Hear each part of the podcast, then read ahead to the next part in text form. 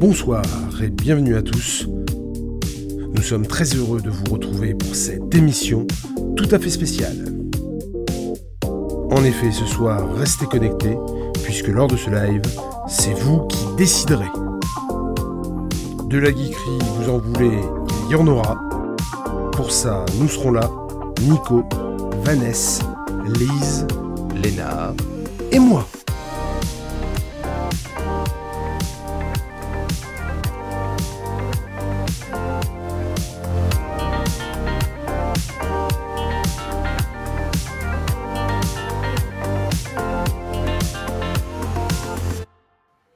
J'adore ce générique. Mais oui, est-ce que vous avez vu qu'il y a eu une upgrade? Ah ben Non. oui. Ah mais... Vanessa, t'as dit quoi? Non. Tu veux dire, je me suis emmerdé à faire un truc 10 minutes avant le live Parce qu'il y a mamie qui m'a fait un reproche, oui, ce serait bien de changer le générique, machin. Ah ouais, mais ça fait, ça fait 15 émissions que je te le dis, donc moi je fais plus gaffe au générique, je l'écoute plus. euh, nanani, nanana. Je le fais et l'autre, euh, non, pardon, il y a eu un truc, je n'ai pas vu. Non, je l'as pas vu. entendu. moi. Bah non, Mais moi, comme c'est toujours le même générique depuis 20 ans euh, que je te dis Mais de le changer, moi je coupe pas le son. Sérieuse Non. Il y a de l'eau de remettre. C'est honteux. Oui, J'ai- franchement, j'ai J'ai failli. j'ai- j'ai écouté et c'était magnifique. Franchement, j'ai failli. Ah, mais attends, mais c'est complètement décalé là. C'est décalax, comme dirait l'autre. Bref, bonjour, euh, mesdames, euh, bienvenue et bonjour au chat. Bonjour à euh, Léna. Je suis tiens, c'est marrant, est dans le chat. Bonjour à Comics Discovery, à Juju Geek, à Pauline. Bonjour Pauline et merci de nous suivre. C'est vraiment très cool, ça me fait super plaisir, genre vraiment. Euh, alors juste parce que c'est une ancienne élève à moi en fait, et du coup je trouve ça euh, top. Schizophile, salut, salut, et Old Geekman, bonjour à toi. Bonjour à tous, bonjour les filles, bienvenue dans ce 19e euh, Saturday Night Geek Live des familles. Je suis très content de faire ce Saturday Night Live parce que bah, on n'arrête pas de le dire à chaque fois, c'est un, c'est une émission un petit peu spéciale, euh, machin. Mais aujourd'hui, c'est vrai, c'est d'autant plus vrai qu'aujourd'hui, Madame Léna est parmi nous. Bonjour, Madame la directrice. Bonjour Monsieur Jules et bonjour les filles. Salut Oui, c'est vrai que ça fait très Charlie pour le coup. hein. Ça fait très très Charlie et c'est drôle de ça. C'est vraiment vraiment bizarre. Effectivement, nouvelle recrue en la personne de Lena que nous accueillons à bras ouverts. Je suis très content que tu sois parmi nous. Tu le sais, je te l'ai dit. Et, et- et- et franchement, je suis euh, très très joasse euh, de que tu sois là et que tu fasses partie de l'aventure, partie de l'équipe. Tu remplaces euh, Cédric, euh, pas dans nos cœurs parce qu'on pense à lui. On lui fait un gros bisou. Euh, il, il n'est pas décédé. hein. Ça- C'est très bizarre de dire ça. Il n'est pas du tout décédé. C'est pareil, Nico, mon comparse, et on pense à lui aussi, qui n'est toujours pas décédé. Lui, il passe un week-end euh, Aux petits euh, oignons. conjugal, jovial, et je peux pas dire les mots qui me viennent en tête, mais à mon avis, c'est Festival international sans enfants ce week-end. Il est parti avec madame et il m'a dit je peux vraiment pas être là et mon Dieu que je le comprends quelque part. Parce que s'il y avait moyen que je parte en week-end avec ma femme, vous ferez le live tout seul, mesdames. C'est obligatoire. Autant vous le dire, c'est pas, on n'est pas à l'abri que ça se passe. En tout cas, vraiment, je suis très très content de faire ça avec vous. Bonjour, monsieur Davian Prod, et bonjour, monsieur Tom. Très content de te voir parmi nous ce soir. J'essaierai du coup particulièrement d'avoir un œil sur le chat. C'est pas toujours évident, et je ne suis qu'une sombre merde à côté euh, de, de Sofiane qui lui euh, lit tous les messages. Avant de commencer cette émission, un petit débrief, une petite intro qui décidément est déjà trop longue. Lise, comment vas-tu? Ben, moi, ça va. hein. Écoute, Ah la vache. Non, bah, y a rien, c'est bon, non, ça va le, le- J'allais dire le lycée. Putain, la fac, ça se passe bien? Ouais, ça va. Beaucoup de partiels qui arrivent, mais c'est pas grave, hein, on s'adapte. Mais de toute façon, il faut, t'as pas le choix? Ouais, c'est ça, en fait. Mais voilà, non mais attends. Bon, On m'a bah, pas c'est demandé mon avis. Alors toi, t'étais en vacances aussi Euh, oui, pendant une Une semaine. semaine sur les deux. Ouais, c'est un peu Mm. moche, mais... Ouais. J'ai- J'aimerais, Ouais. j'aimerais te dire que je, je te plains, mais pas du tout, Mm. en fait. hein. J'aimerais encore être à ta place. Madame Lénouche, euh, Madame Lena in live. Comment Eh bien ça va très bien. Ah, t'es en Très, décalé très contente d'être là. Suis en décalé? Ouais, mais j'ai l'impression que tu te rattrapes. C'est très bizarre. Ah, Est-ce que je me suis rattrapé la semaine? Et t'as l'impression... Oui, tout à fait, tu t'es Oui, rattrapé. Et donc, bref, ça va, toi? Bah ça va, écoute. Mais toi, t'es à côté de Montpellier, il fait beau, il fait chaud. euh, tout chaud, va bien. euh, là ça commence à cailler un peu, mais écoute, euh, ça va. Ça commence à cailler, l'autre elle est en, gi- elle est en, en t-shirt, machin. Mais chez moi, ça va, si tu veux. Non, oui, mais en même temps, euh, ça doit être dur à chauffer chez toi quand même. Bah ouais, tu sais, tu te rends pas compte. Mais il y a la cheminée. Tu vois, je, je l'ai encore éteinte pour l'instant. Elle a pas encore euh, démarré. Mais bon. De temps en temps, elle s'excite un peu au piano, tu sais, pour se réchauffer, parce que sinon ce serait pas possible. Et Madame. Vanessa, mamie, comment elle va? Ah bah mamie, elle a moins chaud, elle par contre. hein. Mamie, elle a sorti la bouillotte. Hein. Les rhumatismes, tout ça. euh, Oh ça- putain, ça- m'en parle pas. Ça se passe bien. Et alors, quand elle vous dit bouillotte, c'est pas juste pour euh, la formule. hein. Elle a vraiment une Oui. bouillotte parce qu'il faut savoir Ah que oui, mamie, elle fait son live depuis son lit. En fait, tranquille, elle- mais elle est- complètement. elle est Mais elle a bien raison, franchement. Non, mais tu sais que je suis Mais persuadé que si, si Nico pouvait le faire, il le ferait. hein. C'est le genre Bah de mec. attends, c'est. Ah non, T'es mais c'est le peinard, de- j'ai les couvertures. euh, j'ai ah, j'ai oublié la tisane ce soir. Faudra que je m'ex- je m'exclime- éclipserai un moment. T'ai dit, la, la petite bouillotte et tout, tranquille. ceci Eh, si on n'est pas bien, là Un thé, j'avoue que je dirais pas non. Eh bah écoute, vas-y, fais-en deux. En tout cas, euh, ce soir, on a une émission chargée euh, chez Chargé. Euh, D'ailleurs, trois minutes avant l'émission, j'ai pensé à un truc. Il faudra que je vous en parle. Il faudra que je vous demande votre avis. Mais quel que soit votre avis, je pense que j'irai dessus. En tout cas, ce soir, comme à l'accoutumée, on a la rubrique Qu'est-ce qu'on lit en ce moment? C'est-à-dire, bah, qu'est-ce qu'on lit en ce moment, en fait? Ensuite, on passera à la trilogie du samedi, dont je ne ferai pas partie. Je me suis mis en retrait. On, euh, voilà, on avait fait ça la dernière fois, ça a plutôt bien marché au niveau du timing, donc on repart là-dessus. Donc une petite trilo entre vous, euh, les filles, entre filles. Et puis, euh, bah, moi, je, je- voilà, je, je regarderai ça et je donnerai mon avis hein, quand même. hein, je pourrais pas m'en empêcher. hein, dire J'étais en train de me dire que si Nico était là, ses idées, elles auraient tellement dévié avec ce que tu es en train de dire. Ah bon? Je- Mais je me rends même pas compte, mais maintenant, du coup, je vais pas arrêter d'y penser. C'est vraiment moche. C'est vraiment moche ce que tu dis. Et, euh, et du coup, voilà, là, je suis perturbé. On partira sur la pile à geeker de Lena, hein, comme vous le savez. Elle a pioché dans nos geekeries euh, pour euh, composer sa pile à geeker. Nous, eh ben, on, va essayer de, promouvoir, d'essayer de, défendre euh, notre, euh, notre truc. Et puis, euh, c'est vous qui déciderez euh, sur quoi elle fera son retour la prochaine fois qu'elle le veuille ou non. Et si toutefois il nous reste du temps, ce que je doute absolument, euh, nous partirons sur les hypes de l'équipe qui concerneront ce soir Lena et moi-même. Est-ce que vous êtes prêtes Oh, Est-ce que vous êtes prêtes, les filles? Bah oui, toujours. Alors, c'est parti. Nous allons commencer avec Madame Vanessa. Alors, attends, du coup, il faut que je retrouve les touches par contre. hein. Madame Vanessa, qui va. Je suis désolé. hein. Ceci dit, j'aimerais bien te voir Vanessa avec tout ce bordel là. Le live, il avancerait bien, je pense, avec toi aussi. Alors, de attends. quoi C'est trop drôle. Mais si, comment, tu vois, moi je me démerde avec euh, les logiciels, les machins, les partages d'écran. Oh mais non, mais moi ce serait juste un massacre. Je t'enverrai une vignette de mes photos de vacances. Enfin. Toi, tu vas commencer avec Magic, édité chez Black, euh, Black River, mais bien sûr, Black River, et euh, c'est le volume 2 dont il s'agit, puisque tu nous avais déjà parlé du tome 1. On t'écoute. tout à fait, tout à fait. J'avais parlé du tome 1 il y a quelques émissions de ça. Je sais plus quand est-ce que c'était sorti. Pendant les vacances peut-être? Ouais. Quelque chose comme ça. On en avait discuté. Non, oui, avant les grandes Fred. vacances. C'était avec Fred. C'était avant les grandes vacances, je crois. Ouais, c'est ça. Et, euh, et d'ailleurs, euh, je, je m'étais remise à jouer à Magic pendant les grandes vacances suite à, suite à cette lecture.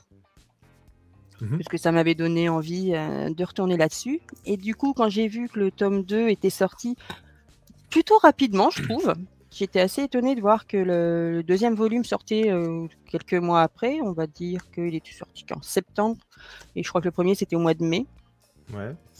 Euh, forcément, moi, moi, je suis allée dessus, hein, parce que j'avais dit déjà dans la première émission que j'avais bien aimé le premier. Et ben, ça se confirme avec le deuxième. C'est euh, alors on suit toujours les hum, Planeswalkers, personnages principaux euh, de la guilde. Donc, euh, alors je vais être honnête, hein, je lis les noms derrière. Kaya, Ral et Vraska Mhm. qui continuent à leur, leur combat face à une entité. Alors, je vais pas dévoiler l'entité, parce que toujours pareil, hein, pour ceux qui vont le lire plus tard, qui vient pour détruire les différents plans euh, et les différentes guildes. Alors, si je dis que je suis obligée de regarder les noms derrière, c'est parce que je vais attaquer direct dans les points qui me fâchent avec cette lecture. C'est que je trouve qu'il y a énormément de names dropping, c'est-à-dire qu'ils te balancent des noms dans tous les sens, des noms Ah ouais? de guildes, des noms de personnes, et moi qui ai zéro mémoire des noms, j'avoue que c'est quelque chose qui a été un peu compliqué pour moi. T'as plein de hein. noms, euh. Eh ben non, mais en fait c'est ça. Des fois ça m'a fait. Alors moi j'étais plus du côté euh, Tolkien et compagnie, mais on, on- tu sens qu'on est bien dans l'univers de la fantasy à ce moment-là, parce que c'est vraiment, euh, oui, euh, machin bidule, maître de la guilde de ceci cela, machine chouette, maîtresse de la guilde de ceci cela. C'est comme dans Camelot quand il se présente à un moment donné la Merlin et tout. Ça fait un Vainqueur de la grande belote de Winchester. voilà. C'est ça. ça, ça me faisait un truc un peu comme ça. Donc c'est vrai qu'il y a beaucoup, beaucoup de personnages. Donc des fois, c'est un peu compliqué de, de suivre à ce niveau-là. Par contre, je crois que j'ai préféré ce volume au premier. Parce que là, pour le coup, autant... le- bah, après, c'est normal, hein, quand tu suis euh, comme ça des aventures. Le premier, le premier volume, tu avais déjà toute la mise en place, Bah, l'explication justement de qui sont les personnages, quels sont leurs leur pouvoir, on va dire, et tout ça. Donc c'est vrai que c'était un, un peu long à ce niveau-là. Et au moment où ça commençait à devenir intéressant, ben, c'était fini. Mhm. Alors que là, c'est vrai que pour le coup, tu, tu démarres, euh, première scène, c'est déjà euh, des courses-poursuites, des bagarres, des flashbacks. Enfin, c'est de l'action du début à la fin. Donc c'est vrai que ça, c'est, ce qui- c'est vraiment ce qui m'a plu. Il y a deux choses qui m'ont plu par contre. C'est euh, il y a de l'action. Tu t'ennuies pas.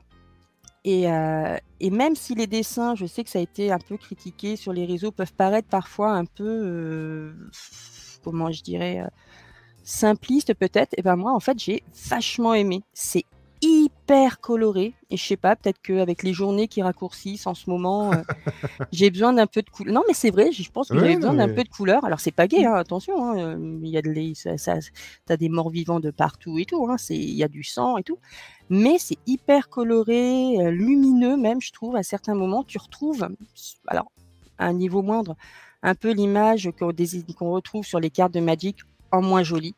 Attention, hein, Ah. les cartes de Magic sont beaucoup plus détaillées Bah, que les dessins que tu as dans la BD.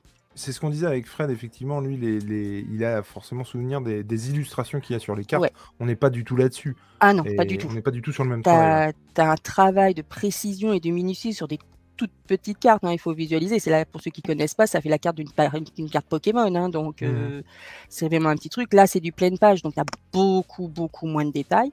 Par contre, tu as vraiment beaucoup de couleurs. Et, euh, et donc, c'est ça, ouais. Tu, tu suis donc ces maîtres de, de guilde, ce trio qui lutte seul contre. euh, contre une menace qui arrive. Et là où tu pourrais croire que, euh, que ça se finit d'une certaine façon, ben non, ça c'est émouvant à la fin, sans je dirais pas pourquoi. Mais attends, c'est tu- pas la fin, il y a un troisième tome. Et voilà, c'est ce que j'allais dire. Et tu, tu enchaînes avec une autre menace apparemment, puisqu'en effet, il y a un troisième tome derrière. Fait, c'est toujours compliqué parce que c'est vrai que comme il n'est pas sorti il y a très longtemps, je ne veux pas rentrer trop dans, bien sûr, bien sûr. dans les détails de l'histoire. Mais c'est vrai que tu t'attaches à, à certains personnages. Ils ont vraiment chacun le- leur caractère, je trouve, peut-être pas assez développé pour le coup dans ce tome-là. Autant dans le premier tome, ils étaient presque trop développés, c'était peut-être limite pas assez dans le deuxième. Tu vois. Il faut qu'ils trouvent un juste milieu. Mais- Et, euh, et à la fin, quand tu vois les galeries de couverture, moi franchement, il y a deux, trois couvertures, je me dis, euh, là je suis en train de regarder une couverture euh, Magic numéro 8 par Dan Mora, Ouais. d'un portrait de, je sais plus comment elle s'appelle, parce qu'encore une fois, j'ai aucune mémoire des noms. Et tu te dis, ouais, ça fera un super poster en fait. Ah non, mais moi, les noms, je suis une, une tanche Ah, à ce niveau-là. hein. Le- au lycée, c'est horrible. hein. Moi, j'ai vraiment, vraiment beaucoup de mal. hein. Ah, moi, les élèves, je les appelle Oh pas, hein, ça va plus vite. non, mais c'est vrai en plus. Donc, euh, donc ouais, c'est. Alors, j'ai pas regardé le nombre de pages par rapport au premier. Et c'est pas écrit à la fin du bouquin. Ouais. Donc, euh, je ne sais Par- pas s'il est plus gros ou plus petit. Par contre, ça, c'est vachement intéressant, tu vois, quand tu dis que. Alors, déjà, tout ce que tu dis est intéressant. hein, Bah, tu m'étonnes. Mais du coup, est-ce que. euh, quel- Alors, plusieurs questions. Euh, Dis-moi tout. Déjà, on est d'accord que euh, toi, tu n'avais pas joué au jeu. Pas Si. aux cartes. Ah, si, d'accord. Si. Je croyais qu'il y avait que Patoche qui avait, qui avait euh, joué. Si, si. Bah, tu peux pas y jouer tout seul. Hein. C'est pas faux. C'est pas, c'est pas, une, c'est pas un solitaire. Par contre, plus est-ce- du jeu de cartes. tout ça. Par contre, est-ce que euh, donc du coup tu réponds à ma question parce que euh, euh, à moitié, mais euh, est-ce que quelqu'un qui n'a jamais lu et, et connu cet univers, est-ce qu'il peut lire ce Ah, carrément. 1 et 2 Ça, c'est trop Ah oui, carrément, parce que moi, quand j'ai lu le tome 1, j'avais pas joué à Magic depuis pff, des années, franchement. Moi, donc j'en avais plus forcément de souvenirs et c'est pas. Non, oui, tu peux franchement euh, le lire sans du tout, du tout connaître le jeu. Pour être tout à fait honnête, moi j'ai lu du Black River, mais j'ai pas du tout lu euh, Magic. Euh, en l'occurrence, j'avais une autre question aussi. Est-ce que du coup, quelqu'un qui a envie de se lancer dans, dans le comics Magic, est-ce qu'en gros il peut s'arrêter à ce deuxième tome? C'est-à-dire que là, tu avais l'air de dire qu'il y a un arc qui se terminait au deuxième Ouais. tome.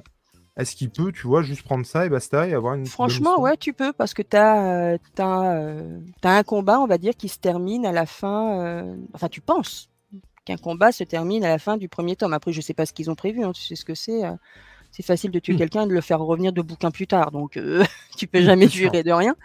Mais euh, oui, ça. tu peux tu peux t'arrêter avec le volume 2 puisque tu as un chapitre euh, qui se termine là. Mais, mais moi, je sais que, franchement, je sais que j'irai sur la suite. Ah, ça, c'est bon. Parce que j'ai l'impression que ça va développer justement un peu plus les relations, enfin j'espère qu'on va développer un peu plus les relations entre ces trois Planeswalkers d'après ce que je vois à la fin, parce qu'il se passe Mhm. quelque chose et tu sens que des émotions se mettent en place entre les trois et j'espère qu'ils développeront ces émotions. Donc j'ai envie d'en savoir plus sur ce côté-là. Et puis tu sens qu'il s'est passé quelque chose et tu as envie de comprendre qu'est-ce qui s'est passé en leur absence et qu'est-ce qui va se passer maintenant qu'ils sont revenus. Ça. Mais tu peux t'arrêter là si tu... tu- Mais je pense que ce serait dommage. Oui, mais autant, pour autant, c'est séduisant aussi. C'est-à-dire que quelqu'un qui connaît pas du tout de l'univers, mais qui veut quand même aller au bout de l'histoire, bah, c'est pas compliqué de le faire, quoi. Et ça, c'est plutôt cool, quoi. C'est ça. Parce qu'effectivement, quand tu te dis, bon, je vais me lancer dans un truc, alors que je sais que j'aurai pas la fin, euh, c'est un peu bête, tu vois. Enfin, euh, moi, typiquement, là, on en a parlé il y a pas longtemps avec euh, Spider-Man notamment, West- Westworld vient d'être annulé. J'ai pas vu la, la moitié de la 3 et la fin de la 4, et, et- pardon, la moitié de la 3 et la 4. Très sincèrement, je me demande si je vais aller les voir parce que je sais que c'est annulé et que ça m'embête de pas avoir Oui. la fin, quoi. Alors, il Oui, j'ai déjà comprends. des copains qui m'ont dit d'y aller. The Last Man, c'était pareil, tu vois, Y, euh, Why The Last Man? Euh, et, euh, voilà, on m'avait dit, euh, bah, ça s'arrête, du coup, j'ai pas eu envie de continuer. Pour autant, la série, moi, me... je trouvais pas ça nul, quoi. Euh, Magic, vous, vous connaissez les filles? Euh, Lena, par exemple, tu, tu connaissais, t'as joué? Euh, alors, je connais de nom, j'ai jamais joué. Et du Ouais. coup, je connais pas du tout les comics, mais effectivement, s'il n'y a pas besoin de, de connaître le jeu pour les lire, c'est intéressant, quoi, du coup. Bah, c'est clair. Mm. Mais ouais, je l'ai déjà dit la dernière fois, donc je vais pas le redire. Mais, euh, mais ouais, ouais, ça, moi ça me botte du coup parce que c'est pareil, moi je voyais les cartes et, et d'ailleurs ma fille est un peu comme ça. C'est-à-dire qu'elle collectionne des trucs sans savoir y jouer. Elle collectionne des cartes Pokémon, elle sait pas du tout comment on y joue. Et Non, euh, beaucoup moi de gamins, oui.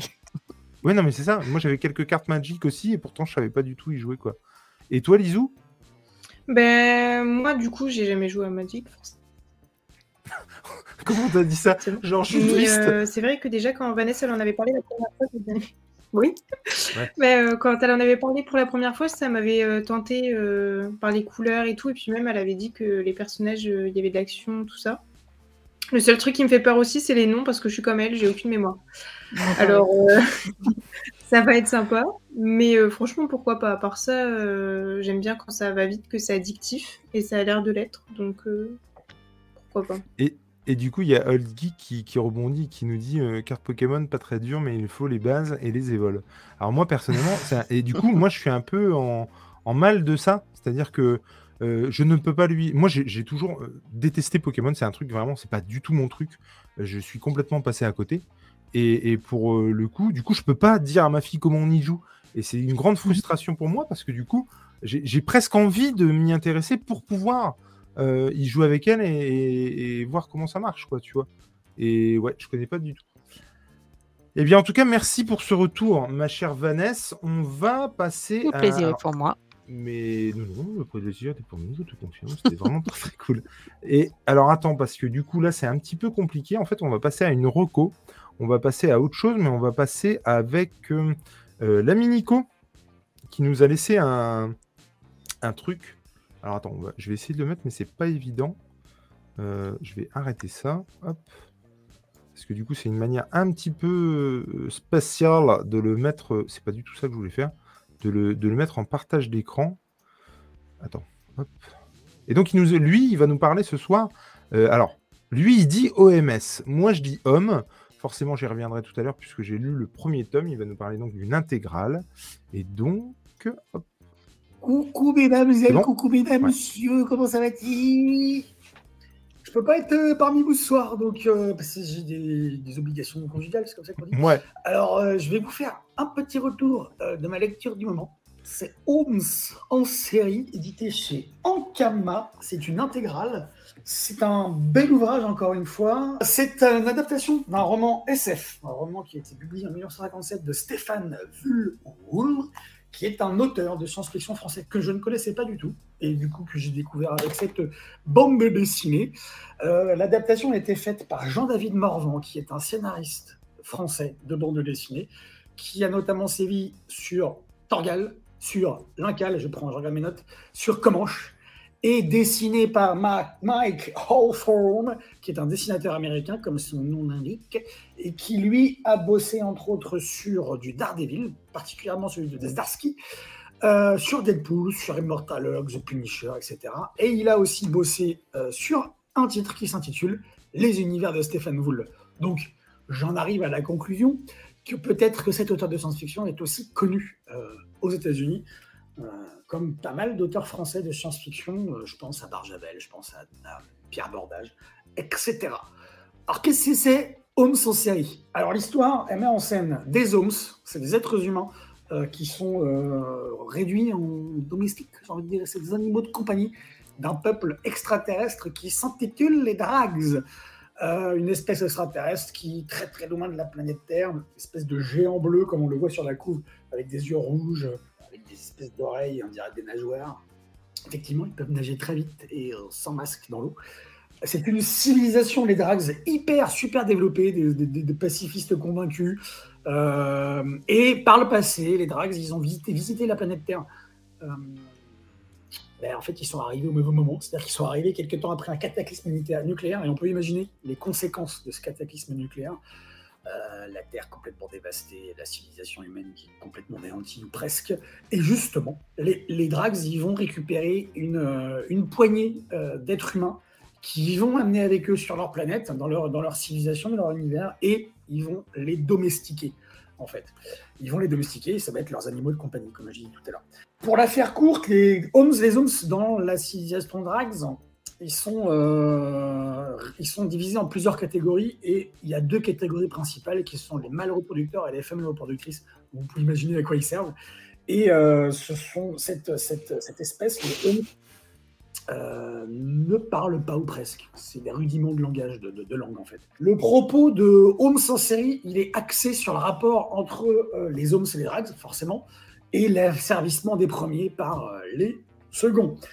On a une petite poignée d'Holmes qui sont prêts, on les appelle les Holmes sauvages, qui sont prêts à libérer leurs congénères domestiqués. C'est d'ailleurs au début de l'intégrale que l'on aperçoit deux Holmes qui sont habillés de manière tout à fait euh, sauvage, hein, avec des, des guenilles, on va dire, contrairement aux Holmes domestiques. Alors, je suis désolé, il faut que je coupe parce que quand j'ai monté la vidéo, ça m'a trop fait rire parce que, en fait, tout le truc, il se rend pas compte qu'en fait, il dit Homs, alors qu'en fait, c'est les hommes. Tu vois Ouais. Avec un S au plusieurs. Et du coup, ça, m'a- chaque fois, ça me fait rire parce qu'il dit Homs, alors qu'à l'occasion, c'est lui qui a raison, j'en sais rien. Mais moi, du coup, quand je l'ai lu, j'ai prononcé ça homme, puisque c'est des, des hommes. en fait. Mais est-ce que des fois tu l'as au singulier dans le bouquin du coup, sans le S? Est-ce qu'il arrive, ça arrive qu'ils disent un homme? Je crois, je sais plus. Je Parce que s'il y a plus. toujours le S, en effet, c'est que c'est pas homme finalement. C'est- vrai. Non, mais peut-être, hein, tout à fait. Hmm. Je suis en train de me dire, tout. imaginez, on peut couper gougouttes? Oh le rêve. Deux personnages, ils vont chercher à aller récupérer une reproductrice qui est la mère d'un des deux. Et euh, donc on peut imaginer par la suite qu'il va y avoir euh, un lien euh, avec ces personnages qui va euh, se développer et qui va avoir revêtir une importance dans la suite de récit. Les hommes vont vouloir se défaire de l'emprise des drags. Et c'est le cœur du récit. Et je dois dire que c'est, à mon sens, un récit qui est superbement fait. Euh, J'ai pas lu le roman, mais l'adaptation du roman de Voul nous montre ici euh, un récit qui est typique de la science-fiction.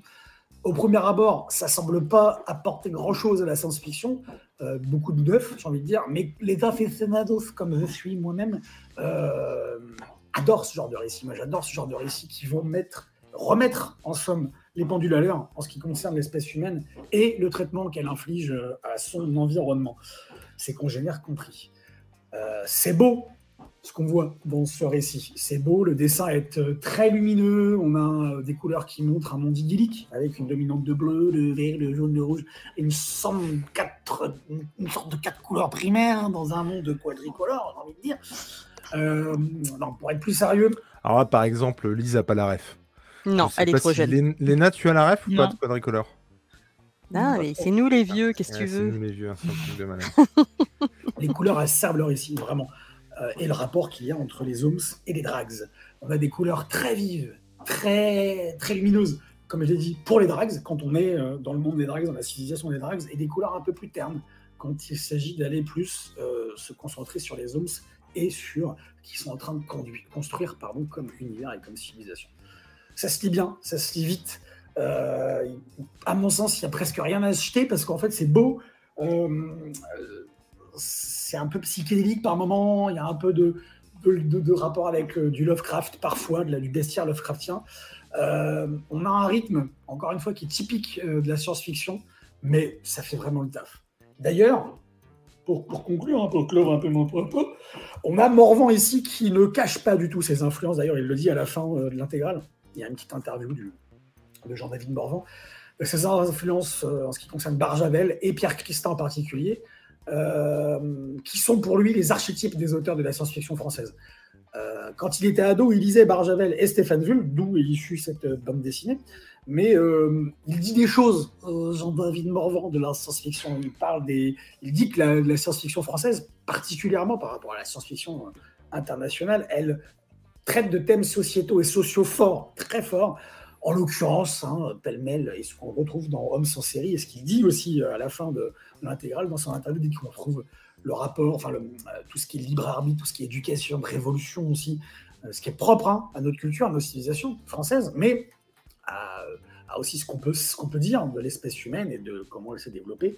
Ici, particulièrement, on a la comparaison euh, entre l'homme et l'animal de compagnie. Donc, est-ce que l'homme, lui, n'a pas parfois, dans son histoire, considéré aussi d'autres êtres humains comme des animaux de compagnie ou euh, comme des, euh, des- des- des animaux, tout simplement, hein, j'ai envie de vous dire. Euh, il ne reste que euh, ce titre. Il est. bah, il est bon, il est très bien, je vous conseille d'y aller. Euh, il est donc édité encore une fois chez Ankama. Il coûte 19,90 pour une intégrale qui réunit trois tomes. Hein, il y a trois tomes qui, sont, euh, qui étaient sortis au début des années 2000. Et là, cette année, euh, Ankama ressort une magnifique intégrale, encore une fois, format BD, mais euh, chatoyant, charivari, euh, avec euh, une mon belle couverture toute douce. On a envie euh, de s'y blottir. Eh bien, mes petits agazous, j'espère que ça va. Euh, je souhaite, par contre, je ne l'ai pas fait en début de vidéo, euh, la bienvenue à notre copine, à notre nouvelle chroniqueuse, à notre nouvelle copine, Léna, euh, qu'on connaît hein, euh, via Comics Discovery. Euh, c'est un plaisir de te retrouver ici. C'est vraiment chouette de t'avoir. Euh, J'espère que l'aventure va durer le plus longtemps possible. C'est cool. Ça, c'est une histoire qui est cool, vraiment. Je fais des bisous à ma copine Vanessa et à mon petit petit Jules, mon petit Jules, mon petit rouillot, comme dirait l'autre, j'ai envie de dire. C'est cool. hein. C'est une, c'est une lecture qui est cool. Je vous la conseille. Bisous. Alors, J'ai coupé parce qu'il lâchait mon nom. euh, pff, le, le gars, tu vois, euh, euh, lâchez tout, quoi. Lâchez les vannes. Bref. Alors, juste une chose, je me suis permis pendant qu'il parlait de ne pas l'écouter, hein, bien sûr, comme d'habitude. C'est dédain. non, je rigole. Non, mais parce que ça m'intriguait. Et euh, j'ai été voir, euh, j'ai fait mes petites recherches là sur euh, Homs. Et en effet, quand tu parles d'un seul, c'est au singulier. Ils disent le jeune homme, etc. Ah. Donc, ça doit en effet être homme au pluriel. Et donc, ça doit se prononcer homme euh, Ah. sans le S. Parce qu'à un moment donné, il parle d'un personnage en disant le petit homme, OM, sans le pluriel. Donc. Alors, après, c'est pas, résolu. c'est pas très grave, hein, mais si, Ça si, on va pouvoir se foutre de sa gueule, c'est le principal. Euh, et donc, vous vous doutez bien que j'ai quelque chose à dire sur le truc, quand même. bah écoute, lui a fait 7 minutes d'après ce que j'ai vu sur la Tout à vidéo. fait. Donc, Donc j'ai sur près 15? trois. J'ai- Non, non, j'ai 3 minutes. Non, Ah, non, non. je- je- alors, de toute façon, je n'irai pas euh, loin dans, mon propos pour la bonne et simple raison que j'ai lu un tome sur les trois. Effectivement, quand il dit que ça se lit vite, ça se lit vite. C'est de la pure science-fiction à la française, c'est-à-dire que ce soit dans le propos, mais aussi dans le dessin. C'est-à-dire qu'on on est vraiment sur du. euh, ouais, un peu métal hurlant, un peu ce, genre de choses, quoi. Un peu euh, cette inquiétante étrangeté qu'on peut retrouver dans bon nombre d'œuvres de science-fiction à la française. Euh, je parle euh, autant sur le scénario, mais surtout au niveau du dessin. Et salut Anton et, et du coup, je trouve que c'est... euh, En tout cas, moi j'ai adoré le premier tome, alors que franchement, j'y allais un peu. Euh, je trouve qu'effectivement, l'édition a l'air top. Effectivement, comme il le disait, c'est Ankama qui fait ça. Donc, bon taf au niveau de l'édition. C'est 19 balles pour euh, euh, 3 tomes, ce qui du coup est carrément euh, le bon plan finalement, puisqu'on est plutôt autour de 15 balles pour une BD normalement. Et effectivement, tous les thèmes et tous les propos qui sont abordés, en tout cas dans la BD que j'ai lue, étaient hyper intéressants. Alors, comment nous remettre dans notre condition d'homme, mais aussi euh, dans notre position de, de comment dire, de, de- presque d'autorité, de, de, de comment on asservit sans même s'en rendre compte, s'en rendre compte, pardon, l'autre. Euh, ça m'a fait penser notamment à cet épisode, alors à l'épisode, mais ça m'avait encore plus choqué dans le livre audio que j'avais écouté sur Sandman par rapport au chat et par rapport à notre façon de traiter les animaux euh, qui m'avait Ah hyper choqué. oublié.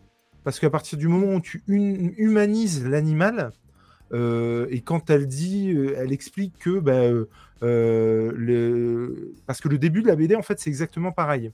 Euh, Je ne sais pas si vous vous souvenez, dans, dans l'épisode de Sandman, et elle explique que quand elle met bas et qu'il y a des chatons, et ben on vient prendre des chatons, euh, voilà, elle les sent encore. Et puis, euh, et en fait, c'est le, le mec qui est parti les, les noyer, il me semble, enfin un truc comme ça. Et du coup, genre, avec dédain, le mec dit Non, non, mais là, elle chouine un peu, mais ça va aller. Et en fait, quand tu l'humanises, c'est horrible, en fait, ce qui se passe, tu vois. C'est vraiment terrible. Et, et quand tu la mets au niveau de l'homme, bah, forcément que tu ferais pas ça avec les humains. C'est juste euh, horrible, quoi, tu vois.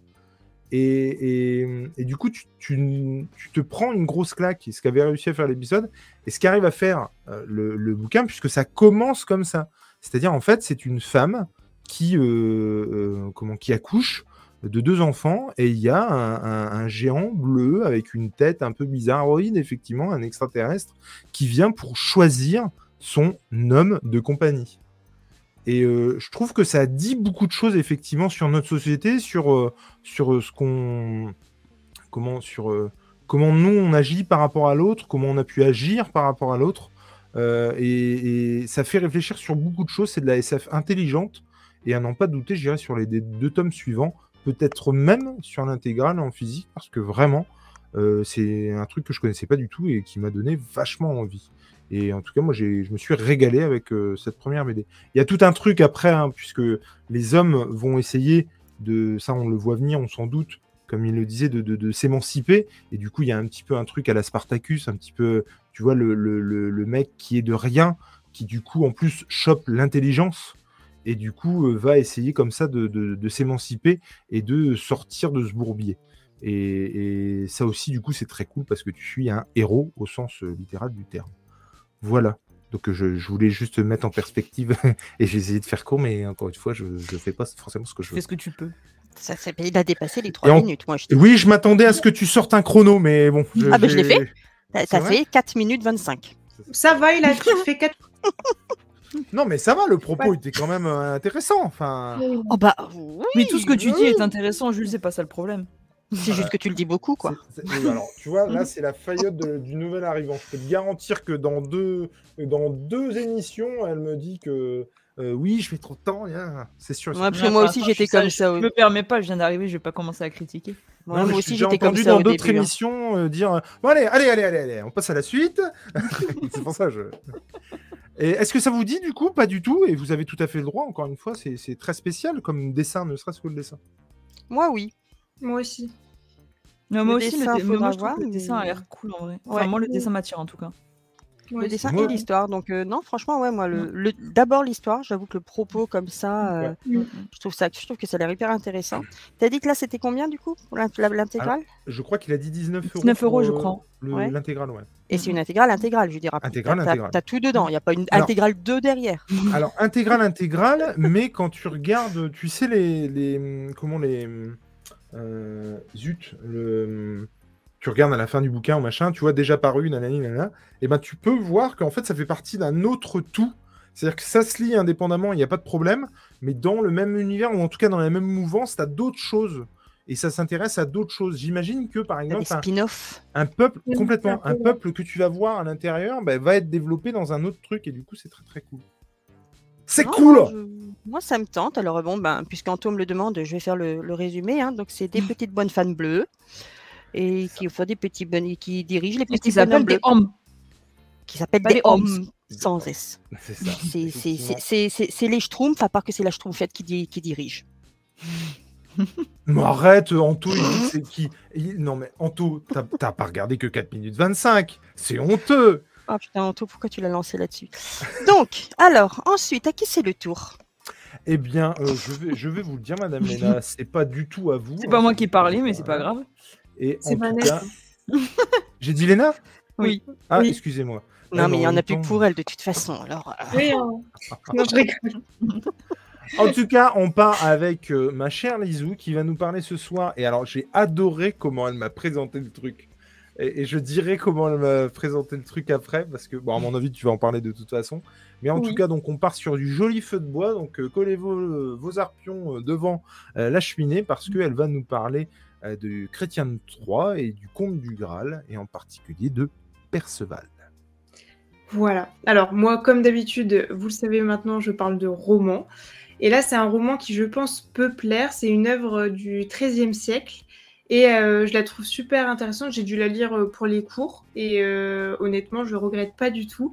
Parce qu'on suit l'histoire, comme le disait Jules, de Perceval, donc euh, le fameux chevalier que je pense tout le monde connaît, qui est un sombre con. Euh, voilà, euh, du début à la fin. Et euh, bon, ben forcément, je pense que c'est un peu comme tout le monde avec Camelot, etc. On connaît le fait que Perceval est un peu le personnage idiot.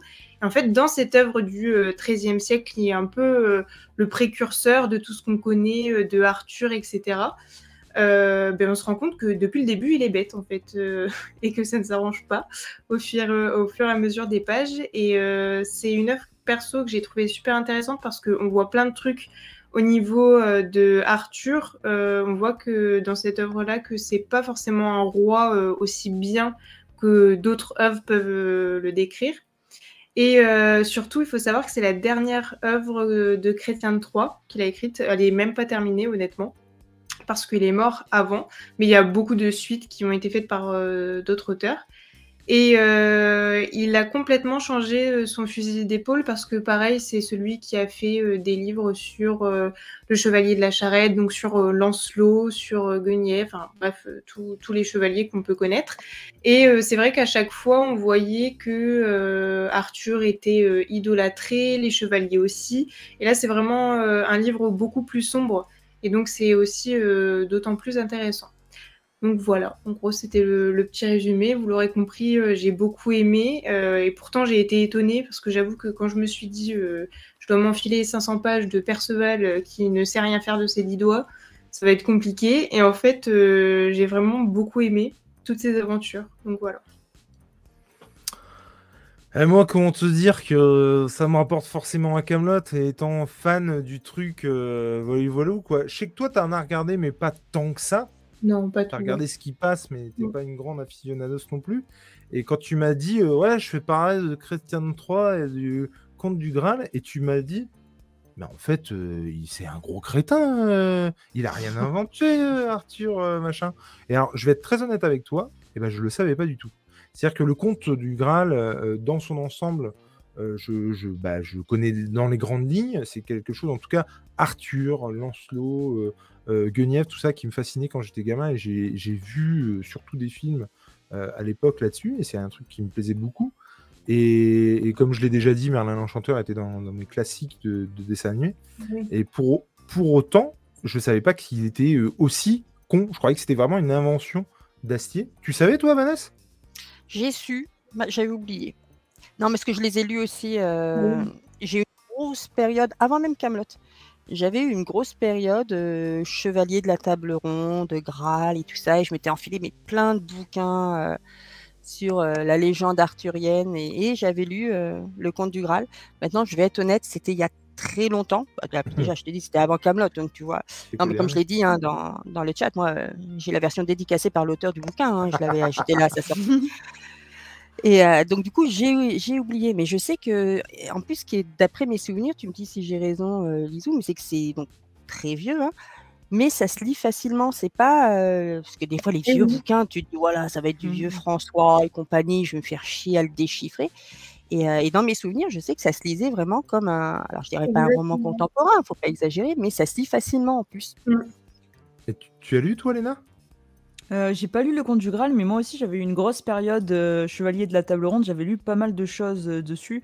Et bon, j'avais pas assez poussé sur Perceval pour savoir qu'il était con. Mais c'était pas un personnage que j'appréciais particulièrement. C'était aussi pour ça que j'avais pas trop poussé dans cette direction. Mais c'est vrai que bah, ça me donne envie d'y jeter un coup d'œil, en tout cas pour renouer un peu avec, avec ses plaisirs plus, plus anciens. Ben, Moi, en tout cas, vous m'avez vachement donné envie parce que c'est clairement pour ça que je suis pas allé dessus. C'est-à-dire que moi, dans ma tête, tu vois, c'est très Seigneur des Anneaux-esque. Et du coup, euh, genre, euh, beaucoup de pages écrites dans l'ancien François qui vont vite me péter les noix. Et je préfère aller sur Camelot ou lire effectivement les intégrales qui sont dans mes chiottes. Mais effectivement, hein, ils sont plus dans mes chiottes, mais je les lis pour aller aux chiottes. Je trouve ça extraordinaire. Et je vous le conseille, vraiment. C'est si vous voulez passer des chiottes euh, ultimes, c'est voilà. Il y a les chiottes normaux et les chiottes ultimes. C'est avec Camelot en bouquin, c'est obligatoire. Et, du coup, ouais, ça me donne vachement envie d'aller dessus parce que toutes, euh, euh, vous, avez dit ça en fait. Vous avez dit qu'effectivement c'était très accessible. Moi, quand j'en ai pas, enfin quand Lise a proposé de faire ça et ma batterie est faible et je vais la changer tout de suite parce que sinon, bah, ça va couper pour tout le monde. hein, ça sera un peu court. Et j'ai- en fait, j'ai trouvé ça ouf qu'on se dise ça en fait, que ça date, je sais pas, du, c'est quoi, le 13e siècle du coup? 13e, ouais. Ouais. que, que effectivement ce soit euh, abordable. euh, bah, je trouve ça super chouette quoi. Enfin, et, Et du coup, lui- tu avais, oui, vas-y. Non, vas-y, vas-y. Non, tu avais lu le Chevalier au Lion euh, aussi ou pas du tout? Justement, je, euh, pour l'info, je viens juste de me créer une chaîne pour répondre au chat. Parce que j'ai vu ce commentaire-là. Mais euh, euh, oui, du coup, j'ai dû le lire, euh, pareil, pour la fac, j'ai dû lire Le Chevalier de la Charrette, Yvain Chevalier au Lion, enfin bref, tout Chrétien de Troyes. Et j'ai oublié de dire, mais je trouve que c'est super important aussi, parce que, ça, comme disait Vanessa, c'est super accessible, et surtout, j'avais très peur que ça soit long, que les chapitres, ou même que les actions durent, enfin, durent diplôme, clairement, et pas du tout. C'est-à-dire que vraiment, Ah. Euh, il y a une bataille, il dit euh, machin est mort, euh, je passe à autre chose parce que bon, je vais pas tout vous raconter et voilà. Et passe à un autre truc quoi le mec. Et du coup, c'est super agréable à lire parce qu'il y a beaucoup d'actions donc ça devient addictif. Et en plus, dans le conte du Graal, il faut savoir qu'on suit Perceval et après on suit Gauvin qui est un autre chevalier. Donc pareil, il y a ce jeu d'alternance qui est plutôt cool. Comme ça, tu restes pas fixé sur un personnage et ce qu'il fait. Et il y a Deviant Prod dans le chat qui nous dit que le fait que, par exemple, euh, euh, comment il s'appelle, Perceval, en gros, euh, passe à côté d'un indice euh, crucial sur le Graal, ça fait aussi partie des écrits, quoi. Ouais, c'est ça. Ouais, ouais. Incroyable Parce qu'il est bête. Mais tu m'avais Ah pas bah. parlé aussi des vieux? Oui, je t'ai tout parlé. Je t'ai non, tout mais- parlé. Mais non, mais ça, c'était exceptionnel aussi, quoi. Alors a, a avoué lui-même hein, qu'il s'était beaucoup inspiré de toute Oui. façon de toute cette littérature. Il, a, il le dit lui-même qu'il a pas, il a rien inventé entre guillemets. Euh, moi, j'ai, franchement, j'ai adoré euh, l'étudier. Et comme tu dis, ce qui est drôle, euh, c'est que, bon, je vous raconte du coup, je dérive. Là, je deviens Jules, hein, je vous, vous préviens. Je suis une Jules. Voilà. Elle nous euh, fait une Julette. C'est ça, je suis pas seule pour- ouais. Mais euh, en gros, pour vous dire un peu sans trop vous dire, mais euh, Perceval, comme je le disais, est bête, euh, c'est pas nouveau. Et justement, son maître d'armes, celui qui va lui apprendre entre guillemets à devenir un vrai chevalier, euh, va lui dire arrête d'être con, arrête de poser des questions idiotes. Ah, si- S'il suffisait de dire aux gens arrête d'être con, euh, je peux te garantir. Parce que vraiment, que- c'était limite, il Eh, disait. en même temps, il n'y a jamais pensé. Hein. Mais oui, mais euh, il, il- il disait, euh, par exemple, c'est quoi une épée et tout? Enfin, le mec était bête, quoi. Et il lui dit, arrête de poser des questions. Et justement, euh, ce qui va pêcher, c'est que quand il verra le Graal, il ne va poser aucune question. Parce qu'en se souvenant de ça. Donc, en fait, le mec est, est vraiment bête jusqu'au bout. C'est-à-dire, on t'a dit de pas poser de questions, ok, mais quand c'est important, pose-les tes questions. Et donc, euh, ouais, bref. C'était Perceval. Et du coup, tu, tu les as les bouquins, Lise?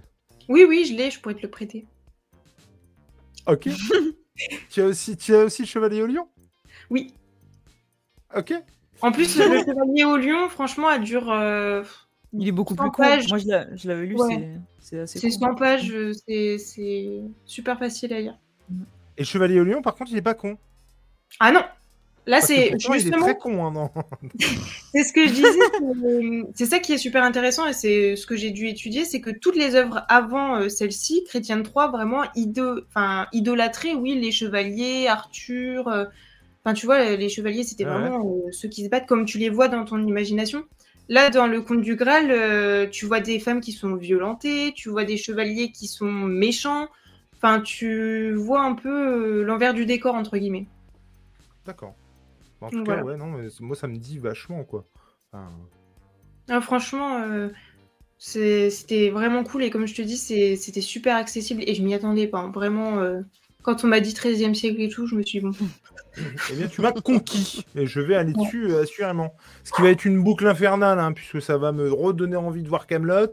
Et du coup, on est reparti pour cinq saisons. Enfin, c'est n'importe quoi, hein, ce, ce truc. Nous allons passer à moi. Euh, désolé d'avance. Parce qu'on Euh, a, ça a toujours été à toi en même temps. Non, arrête, arrête. tu vas me faire culpabiliser. C'est horrible. C'est l'objectif. Non, c'est pas mon genre. En tout cas, euh, on va passer. Et là, je vais te demander euh, de l'aide, ma chère euh, Vanessa. C'est-à-dire que je vais dire ce soir, je vais vous parler d'eux, et toi, tu vas devoir dire le titre avec ton accent impeccable. Ok, on va essayer Je sais même pas ce que c'est, j'ai pas le Bah, justement, je vais, bah, je vais te mettre le, je vais te mettre le, le, le- comment, le visuel en tout bien tout honneur. Tu es prêt? Ah oui, mais montre-moi ton visuel. Ce soir, euh, je vais vous parler d'un comics, un comics de chez Black River, un comics qui s'intitule A World Through Hell. euh, un comics de Garcenis, de euh, Goran Sudsuka. Mon dieu, j'aurais dû aussi trouver Ça aussi, j'aurais dû le lire. voilà, tout à fait. Et Yves Zvorsina. Désolé, j'ai écorché les noms, mais bref, c'est de Garcenis. Et c'est pour ça que je suis allé là-dessus. Euh, ça s'appelle L'Entrepôt. C'est le premier tome d'un- diptyque, puisque c'est en deux volumes. Euh, c'est un truc qui s'apparente à du. C'est X-Filesien, ce truc. Euh, c'est un Garcenis qui nous a pourtant habitués à être dans le trash, dans le gore, et là, c'est pas du tout ça. C'est une ambiance assez malaisante qu'on a tout au long du récit. Et euh, c'est un truc. euh, en gros, moi, ce qui me vend du rêve su- là-dessus, c'est vraiment juste Garcenis. Je suis un très gros fan de Garcenis. Je- J'adore ce qu'il fait. Euh, je trouve qu'il y a toujours un propos derrière qui tient, même quand c'est gore, même quand c'est machin. Je suis de ceux qui pensent que c'est pas toujours gratuit comme certains peuvent le penser. Je respecte par contre complètement ceux qui le pensent. J'ai aucun souci avec ça. En tout cas, j'aime beaucoup ce que fait Garcenis, que ce soit euh, sur le Punisher ou, sur bien d'autres trucs, sur euh, euh, Red Charlie, sur Preacher, enfin bref, sur, plein, plein, plein de trucs. Et en l'occurrence, ça c'est un titre dont je n'avais absolument pas entendu parler. Et du coup, quand j'ai vu Garcinis, je me suis dit, mais qu'est-ce que c'est que ce truc? Black River est plutôt comment censé faire des trucs qui sortent de jeux vidéo ou d'univers un peu, je dirais pas alternatif, mais en tout cas d'autres univers comme euh, bah, Magic, on l'a vu, ils ont sorti un truc sur Far Cry 6. Voilà, je sais quoi. sur, euh, sur euh, Assassin's Creed Valhalla. Mhm. Euh, donc bref, ils sont plutôt là-dedans. Et là, pour le coup, c'est un titre indé d'un mec que je connaissais, qui- donc Garcenis. Et du coup, je suis euh, allé dessus euh, parce que enfin, j'étais super content de lire ce truc-là. Et je dois dire que même si j'en attendais rien, parce que j'en avais jamais entendu parler, et ben j'ai été carrément séduit par le truc. En gros, l'histoire, c'est euh, on suit euh, deux agents du FBI qui ont euh, des, voilà, des, comment, des, rapports euh, de collègues, mais tu sens qu'ils bossent depuis un petit moment ensemble. Donc c'est en ça que ça ressemble beaucoup à X-Files. Ils vont boire un pot avec deux autres agents du FBI et le lendemain, on les appelle parce que ces deux agents sont entrés dans un entrepôt et ils n'en sont jamais sortis. Il y a des euh, membres du SWAT euh, qui y sont rentrés et qui euh, se sont retranchés dans leur camion tellement ce qu'ils avaient vu, euh, ça leur avait foutu les jetons, quoi. Et donc, c'est ces deux agents qu'on appelle, dont les noms, je vous le dis, encore une fois, j'ai un gros problème avec les noms, m'échappent complètement, je suis désolé. Mais c'est horrible. Je- Oh, je mais là, je te plus. juge pas. Ah non, je me souviens plus comment une il fois. s'appelle. Ah bah c'est Shaw. Attends, très, très bien. C'est Shaw et McGregor. Et donc euh, ils se retrouvent, euh, ils se retrouvent devant ce, truc où personne ne veut plus rentrer. Et donc ils rentrent dans cet entrepôt. Je ne vais rien vous révéler parce que ce serait vraiment dommage de vous révéler ce qui se passe dans cet entrepôt. Je peux vous dire qu'il y a quelque chose d'X-Filesien, de, pour le coup, de Lovecraft aussi, dans cette ambiance malaisante, avec des monstres qui ne ressemblent à rien. Et, pour le coup, euh, ça marche vachement. Et en parallèle, en fait, on suit euh, leur enquête qui les a menés jusqu'ici, en fait. Euh, une enquête sur, euh, et c'est là où c'est très malsain, sur des meurtres, des viols qui impliquent des, des, des, des, mecs, comment dirais-je, ce qui fait encore plus flipper, c'est qu'ils sont comme tout le monde, mais insensibles, ça implique des gamins. On est très dans une ambiance aussi qu'on pourrait comparer à True Detective pour ceux qui ont vu la première saison. Et euh, quand je cite True Detective, là, il y a des gens qui doivent se dire Mais attends, mais True Detective, t'es sérieux? Cette excellente série avec Woody Harrelson et Matthew McConaughey. Euh, je dis ça pour ceux qui n'auraient pas encore vu la saison 1 qui est absolument géniale. Et on est là-dedans euh, et moi j'ai vraiment adoré. J'attends le deuxième avec impatience. Alors le premier est sorti fin août et euh, j'ai vu euh, Black River qui a communiqué sur la sortie du 2 et je dis mais c'est quand? Et on m'a dit mais c'était la semaine dernière. Ah bon, ah, d'accord, je savais pas. Et donc je vais aller sur le, sur le 2 parce que vraiment j'ai adoré ce premier titre et je vous le conseille euh, vraiment. C'est donc édité chez, chez Black River euh, et c'est vraiment top. Moi j'ai vraiment adoré, je vous le conseille. Après forcément, hein, euh, il faut y aller euh, euh, un jour où il fait beau, hein, parce que euh, c'est un peu euh, dégueulasse, on va se dire bien tranquillement. Par contre, ce qui est cool, c'est que, euh, comment dirais-je, les méchants euh, le payent, en tout cas les, les- les gentils font ce qu'il faut pour, et veulent faire ce qu'il faut pour. Il y a, y, a y a un rapport à la justice qui, moi, me plaît, en tout cas sur ce que j'ai lu. Et euh, il y a des moments où on fait des... Comment Disons qu'il y a des moments où on fait des concessions avec euh, notre rapport à la loi, parce que sinon, il n'y a pas grand-chose qui serait fait, et c'est quelque chose qui, que, je, ne peux pas... euh, comment dire Ah, c'est- compliqué de, de s'en spoiler, mais en tout cas, c'est- compréhensible. Voilà, on se met à la place des personnes et c'est compréhensible.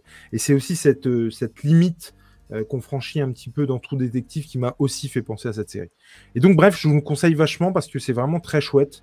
Et pour ceux qui aiment cette ambiance-là, vous y trouverez euh, votre compte assurément. Alors, j'avoue que j'espère que le tome 2 sera euh, euh, au niveau du premier parce que euh, sinon, je serais grandement déçu. Donc voilà, est-ce que ça vous tente, les filles? Bah, Tom, disait que le tome 2 apportait une bonne conclusion, apparemment. Ah, trop bien, tu l'as, tu l'as acheté, Tom, du coup, c'est cool. Et c'est malaisant, mais prenant, le tome 2 apporte une bonne conclusion. Bah, franchement, c'est trop cool. Est-ce que tu es d'accord avec moi, Tom, sur, sur, sur mon pitch ou pas? J'avoue que ça m'a... Pas du tout, c'était une... c'est exagéré. Mais, et encore, tu vois, c'est pas... Il n'y a même pas de complot, en tout cas, de ce que j'ai vu. On n'est pas là-dedans, quoi. On est vraiment plus dans... Ouais, ambiance malaisante. En tout cas, moi, j'ai beaucoup, beaucoup, beaucoup aimé. Et toi, Lise, ça te t'aimes bien? Ça te dit? Ça Ouais, franchement, euh, oui. Ça, comment tu l'as présenté, ça m'a bien plu. Ça a l'air un peu, ben, forcément, policier avec le SWAT et tout, et donc ça, j'adore. Donc euh, pourquoi pas Après, à voir. Vanessa ça, ça- Ah, carrément, mais carrément, ouais. Eh ben, Ah, moi, les ambiances comme ça, un peu tout sombre, les trucs à la murder Scully et tout ça, j'ai pas vu euh, True Détective, comme tu dis si bien. Ah putain, il faut que tu vois, hein. C'est vraiment trop bien. hein. Ouais, La première saison, surtout. hein. j'ai pas le temps. En pas tout le cas- time. Mais Non, non, non, mais- franchement aussi, ça me, ça me tente bien. Et le dessin est très très cool aussi. Alors le problème c'est que j'avais vu, je m'étais dit oh la vache, il a fait ça. Mais alors attends, j'essaie de trouver euh, qu'est-ce qu'il a fait d'autre que le dessinateur, mais il a fait des trucs euh, euh, qu'on connaît quoi. Vraiment vraiment. Ah zut. il a fait du Wolverine, du Thor, du Deadpool, du Daredevil aussi, notamment chez Zdarsky, et du Hellblazer. Et franchement, ouais, moi je ne peux que vous le conseiller, c'était vraiment très chouette. Et en plus, un, un Garcenis, pour ceux qui n'aiment pas le Garcenis trash pour le coup, un Garcenis un peu plus subtil. C'est-à-dire un, un truc qui te met euh, mal à l'aise, mais qui te dégoûte pas non plus. Vous voyez ce que je veux dire? On est Mhm. vraiment un, un peu plus dans la nuance. Et pour le coup, je, je peux comprendre qu'il y en a qui, qui n'aiment pas et qui se sentent offusqués de, de ce type. On va passer tout de suite à Lena, qui va nous parler, elle, et on retourne au coin du feu, qui va nous parler de Périphérique de William Gibson. dis-nous tout. Eh bien oui, aujourd'hui, pour changer, puisque euh, dans Comics Discovery, je ne parle que comics, et bien là, je vais vous parler d'un roman, donc euh, Périphérique de William Gibson. Et donc, euh, c'est un roman qui est édité euh, par Diable Vauvert. Et donc, William Gibson, c'est un auteur qui a fait beaucoup de science-fiction, notamment le Neuromancien dans les années 80. Et donc, euh, il fait partie un peu des leaders euh, de tout ce qui a touché au cyberpunk. Et donc euh, là, il est revenu euh, assez récemment avec euh, son roman donc euh, Périphérique, et donc euh, qui va nous présenter le personnage de Flynn, qui est une jeune femme qui vit euh, dans, dans un monde au 21e siècle est un peu euh, comme le nôtre, c'est à notre époque à peu près. Et donc euh, c'est une jeune femme euh, qui est gameuse et qui est euh, plutôt très douée. Et un soir, elle va remplacer euh, son frère qui a été embauché euh, par une boîte, euh, par une boîte un peu mystérieuse, par une entreprise un peu mystérieuse, pour faire euh, de la surveillance dans un jeu. Donc comme son frère doit partir, c'est elle qui le remplace. Et donc pendant qu'elle va jouer à cette partie, elle va assister à un meurtre. Donc au début, on va se dire, bah c'est pas grave, hein, c'est un jeu vidéo, ça peut. Dans- comme dans tout jeu vidéo, il y a des gens qui meurent. Sauf que bien vite, elle va découvrir que c'était pas un jeu vidéo, mais qu'en fait, elle a assisté à un meurtre qui s'est passé dans le futur. Voilà. Et de là euh, va découler euh, toute une intrigue. Et donc, euh, moi, c'est un roman que j'ai trouvé euh, très cool pour, pour tous les fans de science-fiction, qui est pas forcément facile d'accès au début parce qu'en fait, les chapitres alternent les points de vue. On va avoir un coup donc le point de vue de Flynn, qui est à notre époque, et un coup, on va avoir le point de vue euh, d'un autre personnage qui s'appelle Whiff Netterton et qui, lui, est dans le futur à l'époque où euh, justement euh, cet assassinat va avoir lieu. Et donc, à son époque, comme il y a beaucoup de choses qui ont évolué, on comprend pas au début toujours tous les termes, on a parfois un peu de mal à se situer. Il faut accepter d'être un peu, d'être un peu largué. Et petit à petit, quand les deux, quand les deux timelines vont s'entrechoquer, on va un peu mieux comprendre. Et comme on se met un peu à la, à la place du personnage de Flynn, par elle et les explications qu'elle va avoir, on va un peu mieux comprendre cet autre monde et comment euh, le futur a pu évoluer euh, dans cette direction. Et euh, donc, c'est vraiment un, un roman moi, que j'ai trouvé super sympa. Les personnages, ils sont assez attachants, ils sont intéressants. Il y a des idées qui sont, qui sont assez innovantes. Enfin, moi, j'ai lu quelques, quelques romans de SF quand même, et là, j'ai trouvé des, des idées un peu différentes de ce que j'avais pu voir ailleurs. Et ça traite aussi euh, pas mal de sujets euh, comme euh, donc l'écologie, la crise sociale. Ça va mettre en avant des choses qui potentiellement pourraient nous attendre dans notre propre futur. Et ça, ça fait aussi un peu se poser des questions sur, sur ce qu'on fait actuellement. Et donc voilà, moi j'ai trouvé ça très cool. Et moi j'ai lu ce roman justement parce qu'il y a une série euh, qui sort actuellement sur Amazon Prime et donc est une adaptation de ce roman par les créateurs de Westworld. Et été très curieuse d'avoir d'avoir d'abord le matériau de base un peu euh, pour voir euh, comment était le roman.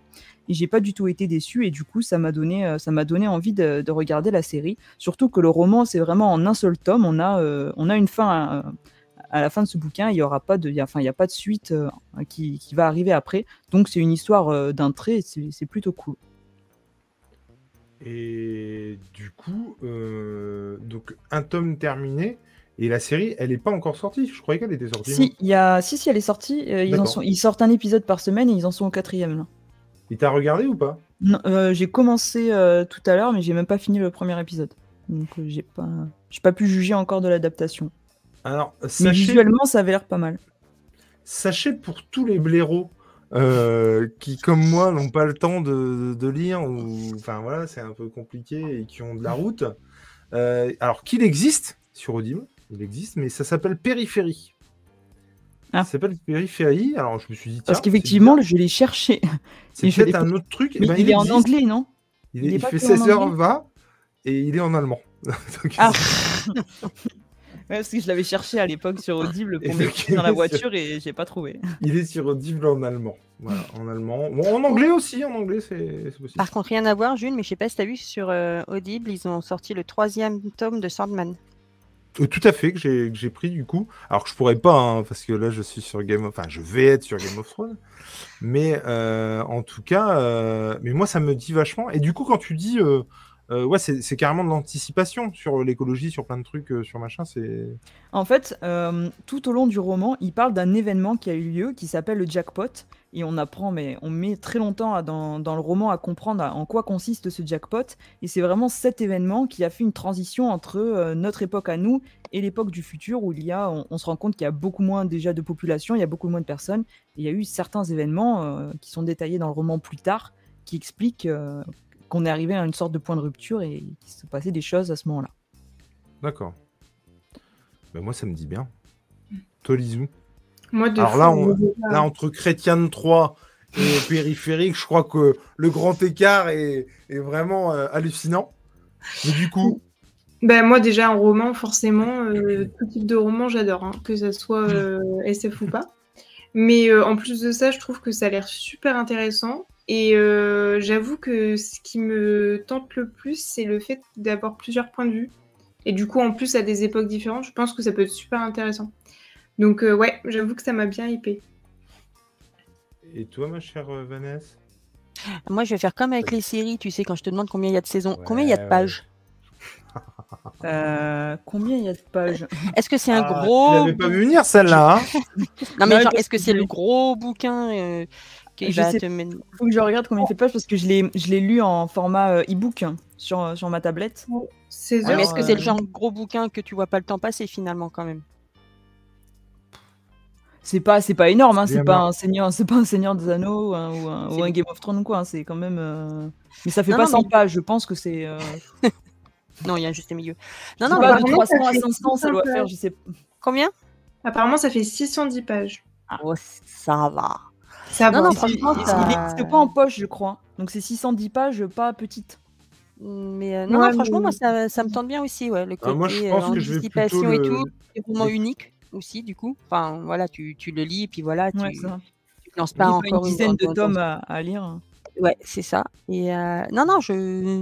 Ça me, ouais, ça me tente bien, franchement. C'est con qu'il soit pas en audible pour le coup. Ah, moi, je pense que je vais plutôt peux l'écouter le- en allemand, non? l'écouter en allemand, ouais. Ah, je peux l'écouter en anglais.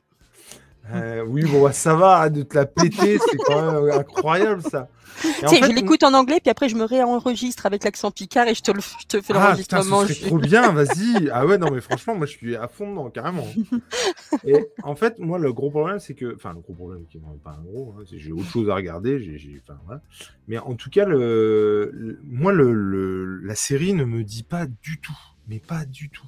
C'est-à-dire que quand j'ai vu la bande-annonce, je n'ai vu que l'actrice. L'actrice, qu'au demeurant, j'aime bien.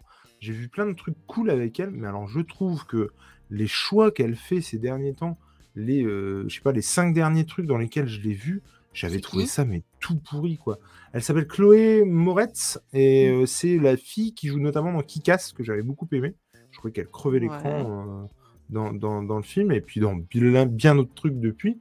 Et pour autant, euh, ça- je te dis, ça fait 4-5 trucs. oh, parce que c'est nul quoi. Enfin, et du coup, là, ouais, la série me botte pas du tout, du tout, du tout, du tout. quoi. Mais euh, et je vois dans le dans le live, dans le live, dans le chat qu'on parle de de The Wire, The Wire que j'ai toujours pas vu. Et il paraît que c'est génialissime. Et il faut vraiment que je m'y mette. Ça, ça a l'air vraiment top. En tout cas, ouais, moi le bouquin on- me tente bien par contre, effectivement. Surtout encore une fois si c'est juste un tome, tu Ouais, c'est ça. Mais, Mhm. euh, mais j'avoue que ça fait chier que ce soit pas en, en- au format audible, quoi. Euh, alors sans vouloir faire de la pub pour Amazon, hein, déjà parce qu'ils n'ont pas besoin de nous. Déjà Bah, parce du qu'on coup, en plus, c'est pas de la pub parce que s'ils l'ont pas mis. euh, S'ils l'ont pas mis, oui. C'est-à-dire, euh, puis on va pas forcer les gens à aller l'écouter en allemand. Faut quand même pas déconner. Après, peut-être que peut-être qu'Amazon nous écoute et que du coup, ils vont, ils vont le sortir en français Eh, derrière. Ce serait mais tellement drôle. Peut-être qu'ils vont nous appeler Ce serait tellement Voilà. drôle. pour qu'on le lise Euh, et pour qu'on nous exactement. Putain, Maurice, faut vraiment qu'on fasse un truc. Il y a eu le Saturday Night Live qui dit qu'il y a que. c'est pas possible. Alors, non, ils auraient dit le Saturday Night Live, euh, qui... parce qu'on comprendra ce titre, qui, euh, qui veut qu'on sorte euh, bah, Banco. Moi, j'ai dit Banco. On prend la, on prend la ils ont vendu la caravane. C'est ça. En tout cas, ouais, non, moi, ça, ça me dit euh, vachement. Et William Gibson, par contre, il a, il a fait d'autres choses, ce gars-là. Moi, j'avais rien lu de lui avant, mais. euh, Non, il mais a fait l'arme fatale. Ah la vache, c'est bon. Non mais, euh, alors peut-être que je dis une grosse connerie, hein, mais le premier scénario d'Alien 3, c'était pas William Gibson aussi? Je chercher. Monsieur Comics Discovery Parce que je sais que tu as l'information. Webed, Elle était tout. très très bien dans Let Me In, que j'ai pas vu. Ou alors je l'ai vu et j'ai trouvé ça tellement nul que je... ça m'est sorti de la tête, je ne sais pas. Euh, si c'est ça, tu vois Donc le mec, il est quand même... euh, euh, comment Ouais, dire apparemment, un- il est assez. euh, Non, mais ce que je veux dire, c'est tout ce qui est. euh, a un pied dans le roman, un pied dans le, dans le cinéma quand même, tu vois. Mm, mm. Donc euh, c'est un peu... Enfin, je dis ça parce que je trouve qu'à partir du moment où tu as un pied dans, dans le ciné ou dans les séries, t'écris plus les choses de la même manière. Euh, Par exemple, pour ne pas citer Marc Millard, qui, bah, lui, à partir du moment où il a été un pied dans le cinéma, euh, il écrit plus les choses de la même manière, quoi. Alors, c'est pas du tout euh, euh, un tort, c'est pas du tout, je, je lui fais pas son procès au gars, j'ai juste que c'est un fait, quoi. Il écrit plus de la même manière. Et ça se sent, je trouve. Et d'ailleurs, son dernier King of Spy me dit vachement. J'ai vraiment, vraiment envie de le faire. Et s'il n'y a pas une série ou un film avec Pierce Brosnan, je me les coupe. Bref. C'est voilà. enregistré. Ah, ah, je suis tellement sûr que ça va se passer que je serai prêt à parier mes bollocks. Je ne le ferai pas parce que je suis pas débile, mais limite, limite, limite. Penser à ta place. Tant mieux, je vais faire sans penser à ta place. Mais quel connard. Bref, en tout cas, merci pour ça, ma chère Lénouche. Nous allons passer maintenant à. Oula, oula attendez, attendez, il faut que je me prépare psychologiquement. Euh, Alors, nous allons passer maintenant, mes chers amis, euh, à. à- alors, déjà, là, qu'est-ce que je suis en train de faire? N'importe quoi. Il nous a tous virés. Il nous a Désolé, viré, mais rien à Ah, mais Ouais, carrément, quoi. mais-. On va passer maintenant à la deuxième rubrique, Il qui n'est autre Pardon. que la trilogie du samedi, où, oula, j'ai beaucoup de choses à dire. Beaucoup, beaucoup. C'est pas toi qui parles. Non, non, mais quand j'ai dit, quand je dis beaucoup de choses à dire, c'est, oui, c'est vrai, c'est pas moi qui parle. en tout cas, en Valence, il y avait, euh, madame, euh, alors attends, pourquoi j'ai ça? Pas du tout, Mais qu'est-ce que tu fais? Oui, oui, bah je sais, en balance. Euh, voilà comment ça se passe. À chaque fois, on proposait au public de voter sur Facebook entre telle et telle œuvre. J'ai repris la diapo telle quelle. Il y a même la date du live dessus, c'est n'importe quoi. Lizou nous proposait euh, au vote l'école du bien ou du mal. Et Mademoiselle de Jonquière. Alors, c'est pas du tout de Jonquière. C'est de Jonquière, en fait. hein. C'est avec ses de France. Euh, Mais c'est pas du grave. coup- Mais c'est pas grave. euh, Non, mais après, je tente. hein. Moi, je tente de l'anglais, même sur euh, du français. Il n'y a pas de souci. Et du coup, euh, c'est l'école du bien et du mal qui a été euh, plébiscitée par le public.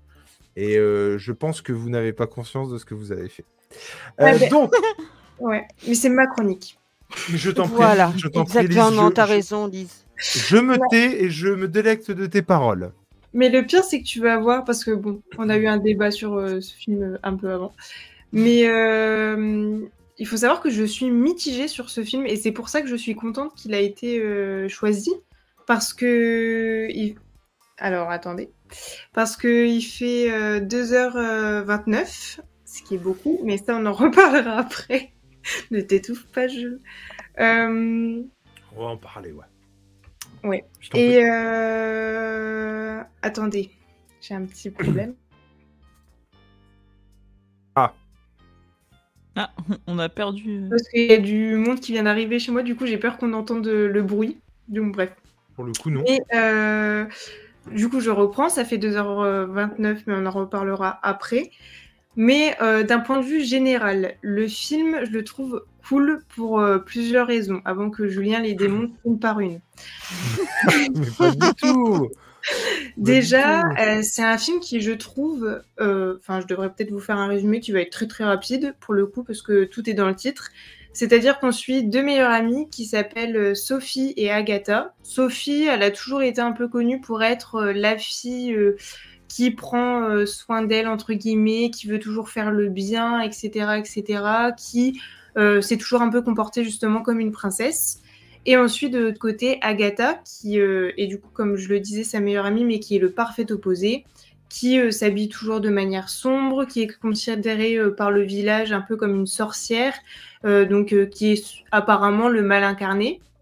Et euh, elles vont euh, toutes les deux atterrir dans l'école du bien ou du mal, où euh, en gros, euh, tu, tu es soit dans l'école, ben, comme euh, je le disais, pour soit faire le mal, soit faire le bien, dans les contes de fées.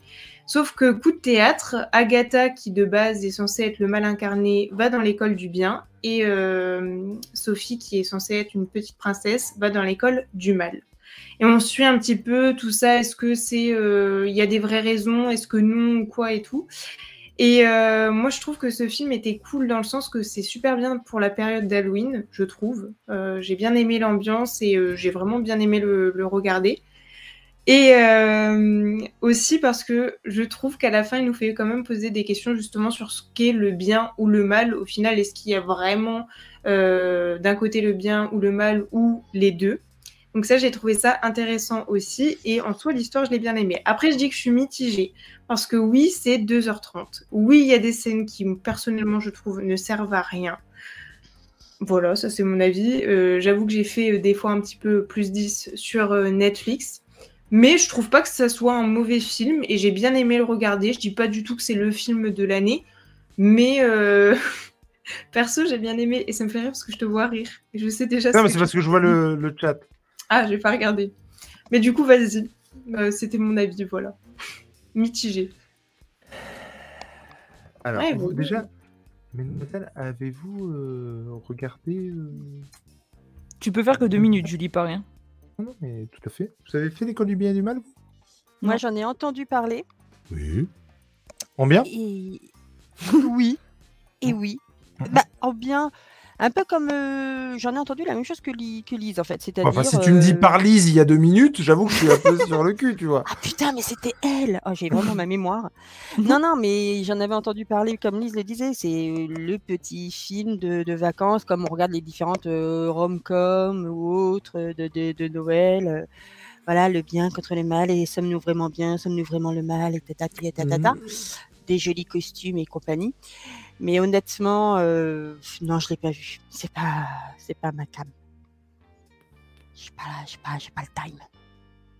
Non, c'est- c'est- c'est-à-dire qu'en gros, euh, pour, euh, parce que je viens d'avoir un message, du coup, ça va faire tomber. Euh, non, alors, co- alors, comment vous dire Euh, On a dit combien de Rapidement. Rapidement, rapidement, je vais essayer de faire rapidement. C'est- parti, lance le un chrono. des meilleurs téléfilms de Noël de la 6 que j'ai jamais vu de ma vie. C'était. Ah bah, c'est Alors- exactement ce qu'a dit Deviant Fraud. Ah ouais, c'est vrai? Pile au moment où tu l'as dit, il a écrit un téléfilm d'M6, quoi. Sans déconner, mais c'est exactement ça, quoi. Vous êtes connectés.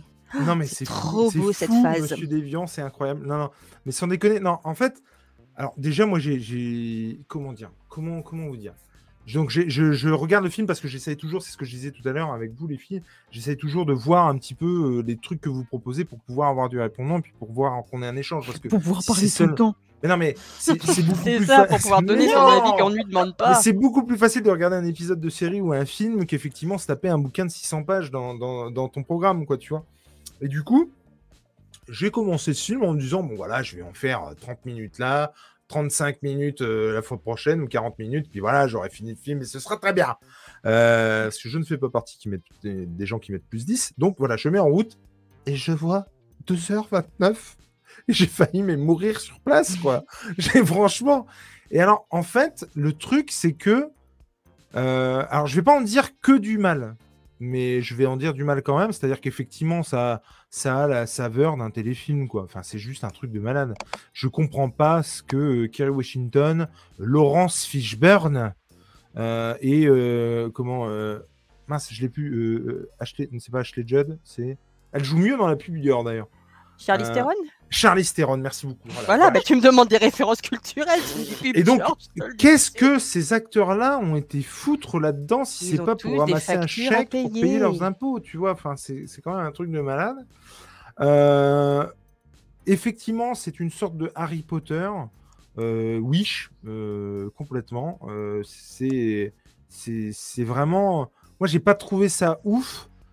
Pour autant, et ça, vous pouvez pas dire le contraire, c'est ce que je vous disais aussi en off. Pour le coup, euh, je pense que c'est vraiment typiquement le genre de truc qui marche quand tu es une gamine ou même un gamin d'une dizaine d'années, euh, euh, ouais, entre 10 et, et 12 ans, euh, parce que euh, bah, c'est plutôt sympa, tu, passes un bon moment, l'histoire est plutôt cool, ça fait référence en plus à plein de petits trucs de contes de fées, mais du coup, à mon sens, pas assez en fait. Euh, et du coup, je me dis aussi que quand tu as lu le roman, puisque c'est un roman à la base, en plusieurs tomes, il me semble, euh, que bah, tu le vois sur, euh, sur petit ou grand écran. En tout cas, tu es content de voir l'adaptation de ton truc. Et je trouve pas que ce soit mal fait. Je trouve que l'actrice qu'on voit en bas, qui s'appelle Agatha, du coup, dans, dans le film, elle est excellente pour le coup. Elle, elle joue vraiment bien, elle est vraiment top. J'ai vraiment, je l'ai trouvée vraiment euh, J'ai rien à dire sur elle en fait. Je trouve qu'elle joue mieux que Kerry Washington, Laurence Fishburne ou Charlize Theron réunis, sans déconner.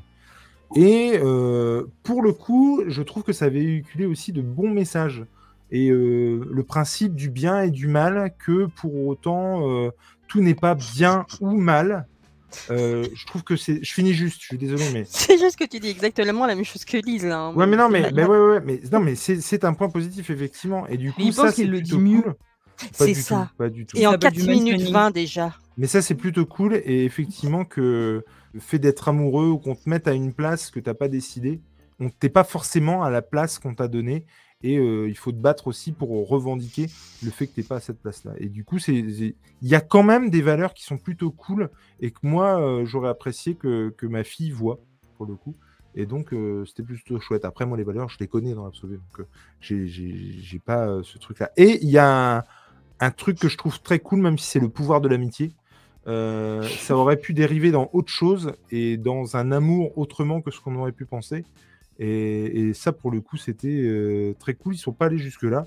Et après, Paul Feigui est un piètre réalisateur. ça, c'est un autre débat. Voilà, voilà. Moi, ce que j'avais à dire pour répondre. Mais il fallait. Je, suis désolé. Non, mais ça, vraiment, il fallait que Euh, C'était. C'est dégueulasse ce que vous faites. C'est mon euh, procès ce 10, soir. 12, 14, 15, 16, 17, Ah. 5 minutes 30. Ouais, ouais. Et vous m'avez coupé aussi, c'est pour ça. Oh. On va passer maintenant à Lena qui va nous parler euh, de soit le cabinet de curiosité, soit Black Mirror, selon ce que vous avez pu plébisciter. Et pour le coup, c'est le cabinet de curiosité qui a gagné, ma chère Lena. Et donc, tu vas nous en faire euh, ben voilà, le retour. Je t'en prie. Et bien voilà, du coup, euh, je vais vous parler du cabinet des curiosités de Guillermo del Toro. Donc, il y a une série Netflix qui est sortie le 25 octobre, donc euh, c'est assez récent. Et donc, euh, qui, euh, pour le coup, euh, a un casting qui, moi, m'a vendu un peu du rêve, j'avoue, puisque, bon, on retrouve bien entendu Guillermo del Toro, mais aussi Rupert Grint, Andrew Lincoln, Ben Barnes, Crispin Glover, Sébastien Rocher, Peter Wheeler, quelques, noms sympathiques du monde des séries et des films. Et donc, c'est une série anthologique. Donc, chaque épisode, euh, il raconte une histoire différente. On n'a pas besoin de les voir forcément dans l'ordre. On peut piocher un petit peu euh, ce qui nous tente, avec toujours quand même un thème qui est assez récurrent, donc un thème assez horrifique, avec euh, assez souvent des histoires de monstres. Et donc, on a chaque ép- épisode qui est introduit par Guillermo del Toro, qui nous présente un petit peu brièvement quelles vont être les thématiques abordées et euh, quel réalisateur ou réalisatrice a fait l'épisode, puisqu'on en a un différent euh, sur chaque histoire. Et ensuite, on a un petit générique que moi j'ai trouvé vraiment très sympa, qui met bien dans l'ambiance. Et euh, du coup, moi j'ai passé un très bon moment. Alors, comme dans toutes les séries un peu anthologiques, c'était le cas aussi de, Black Mirror qui n'a pas été choisi, les épisodes sont souvent inégaux, euh, tous euh, ne vont pas être au même niveau et on va chacun avoir des sensibilités différentes et préférer euh, l'un ou l'autre en fonction des thématiques qui sont abordées ou en fonction du style. On n'est pas sur une série d'horreur où toutes les cinq minutes il va y avoir des jumpscares, où ça va aller super vite, ça va sauter dans tous les sens. On va plutôt être dans des, épisodes, dans des histoires qui sont un peu lentes à se mettre en place, mais qui mettent toute une ambiance autour. Et donc moi, moi c'est le, genre aussi euh, qui me plaît bien, euh, d'avoir euh, toute cette ambiance qui monte progressivement, on sentant la, ten- la tension qui va augmenter petit à petit. Et ce qui est assez surprenant parfois, c'est qu'on a des fins qui sont assez abruptes. Et j'avoue que moi, particulièrement, par exemple, sur le premier épisode, ça m'a laissé un peu surprise, mais c'est un, peu récurrent sur chaque épisode. Et une fois qu'on s'y habitue, une fois qu'on a, qu'on a un peu la mécanique, moi j'ai trouvé que c'était pas gênant. Et donc euh, chacun peut trouver euh, un, peu, un peu son compte. Euh, moi, j'ai pas aimé tous les épisodes de la même manière. Il y en a certains que j'ai trouvé un peu en dessous des autres, mais globalement, chaque histoire m'a intéressé avec son ambiance particulière. Et du coup, j'ai passé un très bon moment et moi, je, la conseille à tous ceux qui seraient un peu fans de ce genre d'ambiance. Alors, du coup, je sais plus que si tu l'as dit, mais tu, tu as pas. Il y a combien d'épisodes du coup? Il y a huit épisodes et en fait, ils sont sortis euh, sur quatre jours, deux par deux. Et euh, ce qui fait que des fois, on retrouve des thématiques communes euh, dans, les deux, dans les deux épisodes qui se suivent euh, à chaque fois. Ah, d'accord, ok. Et du coup, moi, c'est un truc que je. Enfin, forcément que je vais voir, euh, obligatoirement. J'aime beaucoup l'univers de Guillermo del Toro. pour autant, euh, bah, j'ai pas eu le temps d'a- d'aller dessus euh, euh, jusque Après, là. chaque épisode fait quand même une heure, donc euh, ça. ça- Et comme je le disais en off, j'avais le choix entre euh, le- l'école du bien et du mal et le cabinet de curiosité. Et je ne sais pas pourquoi je suis allé en premier sur euh, l'école du bien et du mal. Parce que tu avais besoin d'un peu de réconfort, tu avais besoin oui, d'un peu de paillettes. euh, En C'était tout cas- mignon, il y avait ils auraient des jolies robes et tout. ouais, c'est ça. Moi, ça me fait penser à, à ce que faisait Hitchcock en son temps, c'est-à-dire présenter des histoires. euh, euh, je je sais pas si tu as connu ça, Léna? Je t'ai pas né. Mais... Ah, Et- tu mais- m'étonnes. Non, mais t'as des questions quand même, En des gros, oui, fois. non, mais tu genre, est-ce pourrais- que t'as connu Oui, mais tu pourrais avoir la culture et du coup euh, le savoir. Pour le Ah, mais tu vois, Tom, il a dit exactement la même chose que toi. Il a Mais si effectivement, il y avait- c'était euh, Alfred- concept. C'était Alfred Hitchcock se présente et effectivement il présentait une histoire. Et bah pourquoi pas hein, se reprendre Moi, ça cette me faisait euh, penser au conte de la crypte. Ah bah c'est pas le oui. squelette, Non, mais- C'est pas le squelette qui présente, mais je trouvais qu'il y avait un petit côté les contes Ah non de mais la crypte. c'est complètement ça. Et du coup toi tu as vu euh, Vanessa Eh ben pas encore. Euh, dès quand j'ai vu là passer les, les premières pubs là, sur Netflix, comme quoi ça allait arriver, euh, étant aussi assez adepte de Guillermo del Toro, je me suis dit ouais, il faut que je le regarde aussi. Et après, les premiers avis sont tombés et c'était quand même pas mal mitigé de ce que j'ai vu. Ah ouais? J'ai même vu plus d'avis assez négatifs que d'avis euh, que d'avis positifs, souvent sur les fins justement, qui apparemment peuvent être parfois un peu Déconcertante. ouais. un peu voire décevante. Donc, du coup, ça m'avait un peu refroidi. Mais euh, après, euh, le problème, enfin, c'est que je me dis que ça, c'est le genre de choses qu'il faut que je regarde vraiment quand les gamins sont couchés, pour le coup. Mais non, franchement, j'irai quand même. Alors, J'irai le voir. Pourquoi tu dis déconcertante? Parce que c'est des fins ouvertes par exemple? Non, pas du tout, mais c'est que, en fait, souvent, tu as des épisodes qui vont mettre du temps à se mettre en place. Et souvent, les gens, ce qu'ils reprochent, c'est que c'est assez lent. Euh, mais moi, ça m'a fait penser, par exemple, euh, à des séries comme Bly Manor, qui étaient très lentes aussi dans, dans, dans la dynamique, mais que moi, j'avais aimé parce qu'il y avait un côté un peu plus un peu plus spirituel presque. Il y a certains épisodes qui sont un peu comme ça. Bon, il y en a d'autres pas du tout. hein. Tu, tu peux avoir ta Mhm. dose un peu de gore, il n'y a pas de souci. Mais c'est vrai que des fois, c'est lent à se mettre en place. Et quand tu arrives un peu au, au pic de l'épisode, bah, des fois, ça coupe. Et euh, Ah oui, tu dis, ah bah non, je voulais en avoir plus. Et, Ouais, bah, c'est ce du que j'ai coup, euh, voilà. Et c'est vrai que par exemple, moi je les ai vus euh, sur TV Time et je regardais les avis des gens. Et quand tu regardes la courbe des notes des épisodes, ça fait vraiment. euh, Il y en a un qui est super mal noté. Alors moi j'y suis allée du coup avec. euh, en me disant que ça allait être très nul parce que vraiment les gens l'avaient un peu massacré. Et euh, du coup, moi j'ai trouvé ça pas si mauvais que ça. Donc, euh, mais plutôt bien même. Donc après, ça dépend, euh, tout dépend des goûts des gens. Et c'est vrai qu'il y en a qui sont plus axés, il y en a qui se font un peu euh, penser. Euh, il y en a un épisode qui est un peu plus axé, par exemple, Alien. Il y en a un qui fait un peu, moi, j'ai trouvé euh, penser à Black Mirror dans le sens où il y a un peu plus une critique de la société. Euh, voilà, il y en a un peu esprit, euh, un esprit Manor. Il y en a, il- voilà, il y a des ambiances totalement différentes et euh, chacun est plus ou moins sensible à ce genre d'ambiance. Mais je sais qu'il y a des gens qui attendaient à ce que peut-être ce soit plus horrifique ou alors ce soit, je sais pas, plus intense ou plus, plus rapide. Il y a, euh, il y a Hammer qui nous parle de l'épisode sur l'autopsie. Apparemment, c'est c'est un le bon troisième, c'est celui qui a été le mieux noté par les gens et D'accord. qui généralement a, a été euh, ouais, assez plébiscité. ouais. Avec euh, Mozart, du coup? Enfin, c'est le mec qui jouait Mozart. Du coup.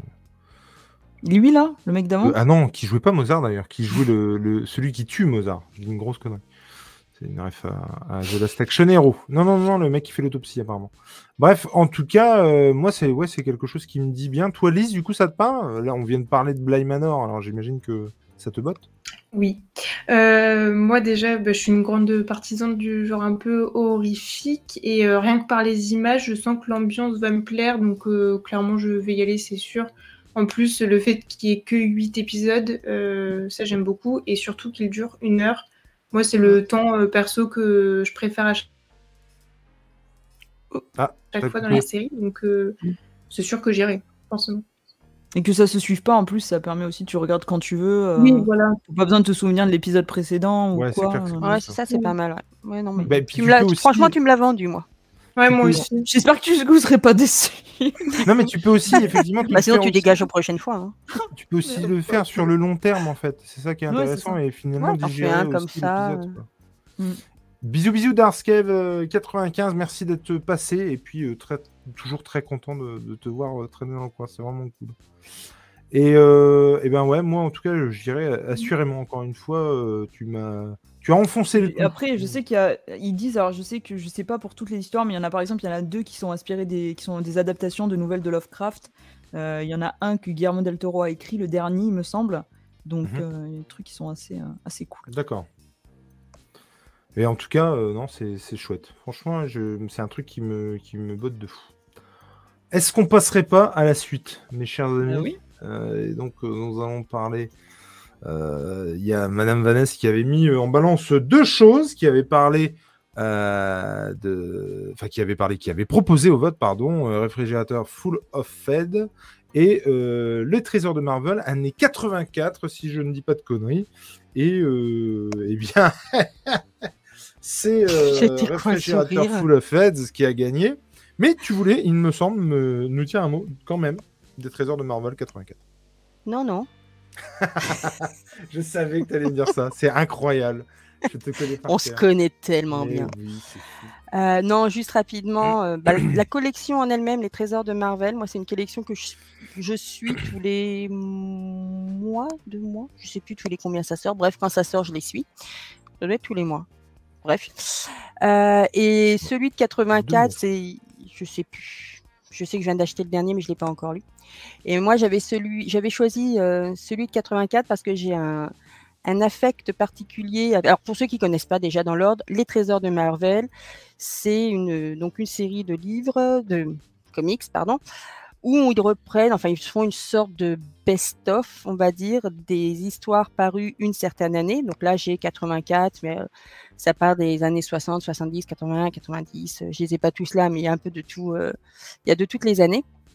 Et ils font un best-of où ils essayent de mêler aussi bien du Spider-Man, du X-Men, il va y avoir du, Captain America, du Thor, enfin bref, il va, il va y avoir un peu de tout à chaque fois.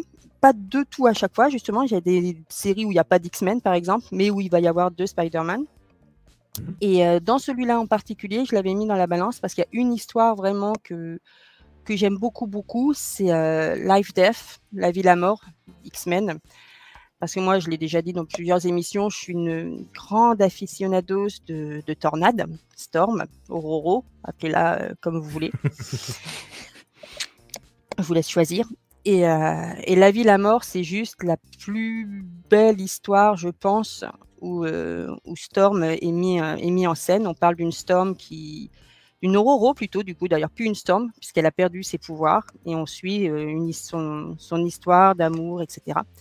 Et pour ceux qui voudraient en savoir plus, que je vais pas développer plus, puisque c'est pas ça qui a été choisi, je vous conseille, et là j'ai la honte intersidérale parce que j'ai plus le nom de l'émission. Jules, aide-moi. Merci beaucoup. Je conseille d'aller écouter l'excellente émission de SN Parode, Mission Comics, c'est où j'avais eu la joie d'être invitée et où on avait décortiqué tout, cette, euh, toute cette, euh, tout cet épisode, vignette par vignette quasiment, où on avait raconté tout notre ressenti sur cette, euh, sur cette merveilleuse histoire. Et d'ailleurs, je, je ne peux qu'encourager de re- regarder la chaîne de SN Parode de façon générale, quoi qu'il arrive. Tout à fait. Voilà.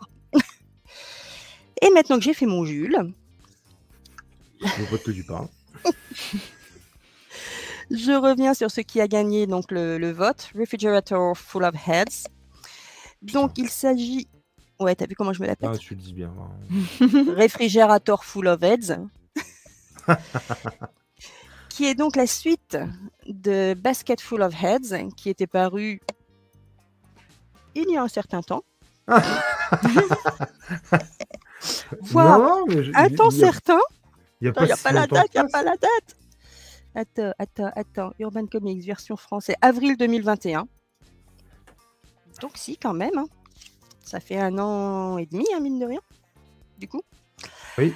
Euh, donc c'était sorti au- euh, chez DC euh, Black Label dans le label Hill House. Donc euh, Hill, fils de Stephen King, Joe Hill, qui s'est lancé donc dans le, dans le comics avec cette histoire Basket Full of Heads où on suivait les, les aventures de, comment elle s'appelle, June, Ouais, June. qui entrait en possession d'une hache viking qui avait comme, parce que je ne suis pas eu plus un, un an et demi, on peut le dire, qui avait comme particularité que lorsque tu tranchais la tête d'une personne, elle ne mourait pas et la tête continuait à parler, à vivre, etc. Et elle se baladait donc avec son panier rempli de têtes, d'où le titre. Et là, récemment, était donc sortie la suite, Refrigerator Full of Heads, En français, un réfrigérateur plein de têtes, pour nos amis qui ne sont pas anglophones. Euh, et moi, au début, j'ai eu un peu peur quand ça a été annoncé parce que c'est plus Joe Hill à la manœuvre. Et d'ailleurs, c'est même plus non plus le même dessinateur, non? C'était Léo Max en dessinateur. Et là, c'est Tom ouais. Fowler au dessin et Rio Ewers à l'écriture. Donc, je vais pas faire semblant de les connaître, hein, puisque je vous l'ai dit, les noms, euh, ça me parle pas, donc je n'ai aucune idée de ce qu'ils ont fait ou ce qu'ils feront à l'avenir ou quoi que ce soit. Mais c'est vrai que du coup, ça m'avait fait un peu peur. Je m'étais dit, oh là là, euh, c'est plus Joe Hill. En fait, on se repose sous son nom parce que c'est encore le Hill House. Mais euh, ils vont tirer sur la corde jusqu'à en faire quoi? Ça m'inquiétait un peu. Mm. Et, et en fait, mais pas du tout, quoi. Donc, on est un an plus tard. Et euh, donc, on a un, couple qui débarque sur la même île que là où ça se passait au départ, Brody Island. Donc, ils se font. Enfin, est-ce qu'ils font pas. Une écrivaine et son mari arrivent euh, dans une maison parce qu'elle cherche euh, l'inspiration, du moins c'est ce qu'ils disent. Et on se rend compte que finalement, ils ne sont pas ce qu'ils semblent être. Et ils seraient à la recherche de certains artefacts, puisqu'apparemment la hache ne serait pas la seule euh, arme à avoir des, des pouvoirs, on va dire. Dès, on reprend un peu à peu près le même système. De toute façon, on s'en doutait bien. euh, Oui. Et la couverture, en voyant cette tête dans le frigo, euh, qu'on allait sûrement repartir un peu sur le même thème. Mais franchement, alors, moi, j'ai eu du mal avec le dessin. Je sais qu'il y en a beaucoup qui avaient, été, qui avaient pas aimé le dessin du premier Basket Full of Heads, mais en fait, moi, j'avais bien accroché en fait sur le. J'avais bien aimé le dessin du premier, Mhm. ce qui fait que le dessin du deuxième, euh, franchement, j'ai eu du mal au départ. June, je l'avais pas reconnu, par exemple. Donc, euh, je me suis dit, oh là ça va être compliqué, je vais, je vais pas aimer. Et puis, en fait, finalement, non.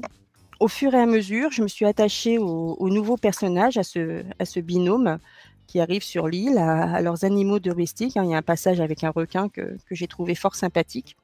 Et il y a euh, toute une enquête, etc. Alors, comme je le disais avant, hein, je ne vais pas y passer forcément des heures parce que c'est pas de la grande littérature. Mais en cette période, bah, je l'ai lu euh, moi, à la période d'Halloween, et franchement, du coup, bah, ça le fait. quoi. C'est ouais, c'est le petit bouquin d'horreur, de la même façon que tu vas te liser peut-être des fois, il y a un petit Stephen King comme ça, euh, pour te faire peur euh, avant d'aller coucher. Alors, je dis pas que ça, ça fait peur, hein, euh, quoi qu'il y a des petites scènes quand même, des fois un peu, un peu dégoûtantes quand même. Mais non, franchement, une bonne surprise. C'était pas, c'était pas si pire que ce que j'avais craint. Bah, en, en fait, moi, je. Et c'est je- écrit fin, mais tu te demandes d'ailleurs si c'est vraiment la fin. Tu te dis que c'est une fin, mais que peut-être il pourrait y avoir une suite si ça se trouve. En fait, moi, quand ils ont annoncé ce truc-là, effectivement, comme toi, j'avais peur, mais pour le coup, en fait, j'avais pas compris que c'était la suite presque directe du premier, en fait. Ouais, moi aussi, j'avais peur que ce soit en fait un, pas un spin-off et qu'ils allaient tirer sur la, sur la ficelle. Mais non, non, tu retrouves June, tu retrouves euh, d'autres personnages euh, du premier. Donc c'est vraiment une vraie suite euh, un an plus tard. Et en ça, je trouve que c'est très cool parce que même si effectivement ça sent un peu la ressucée et le truc que tu fais, voilà, qu'on qu'on rafistole pour te refaire un petit peu la même chose et surfer sur un petit peu le même, la même hype qu'il y avait eu pour le premier. Moi, j'avais trouvé ça très cool, le premier aussi. Et pour autant, euh, est-ce quand euh, euh, quand quand j'ai vu ça, je m'attendais à ce qu'en gros il y ait d'autres armes, ce qui est le cas, mais que ce soit juste une histoire annexe qui est un autre truc et basta en fait.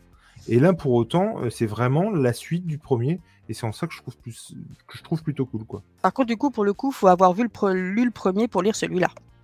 Oui, ça oui, effectivement. Je, je- je précise. Non, non, mais c'est clair. En tout cas, ce serait bête quoi, euh, pour le coup.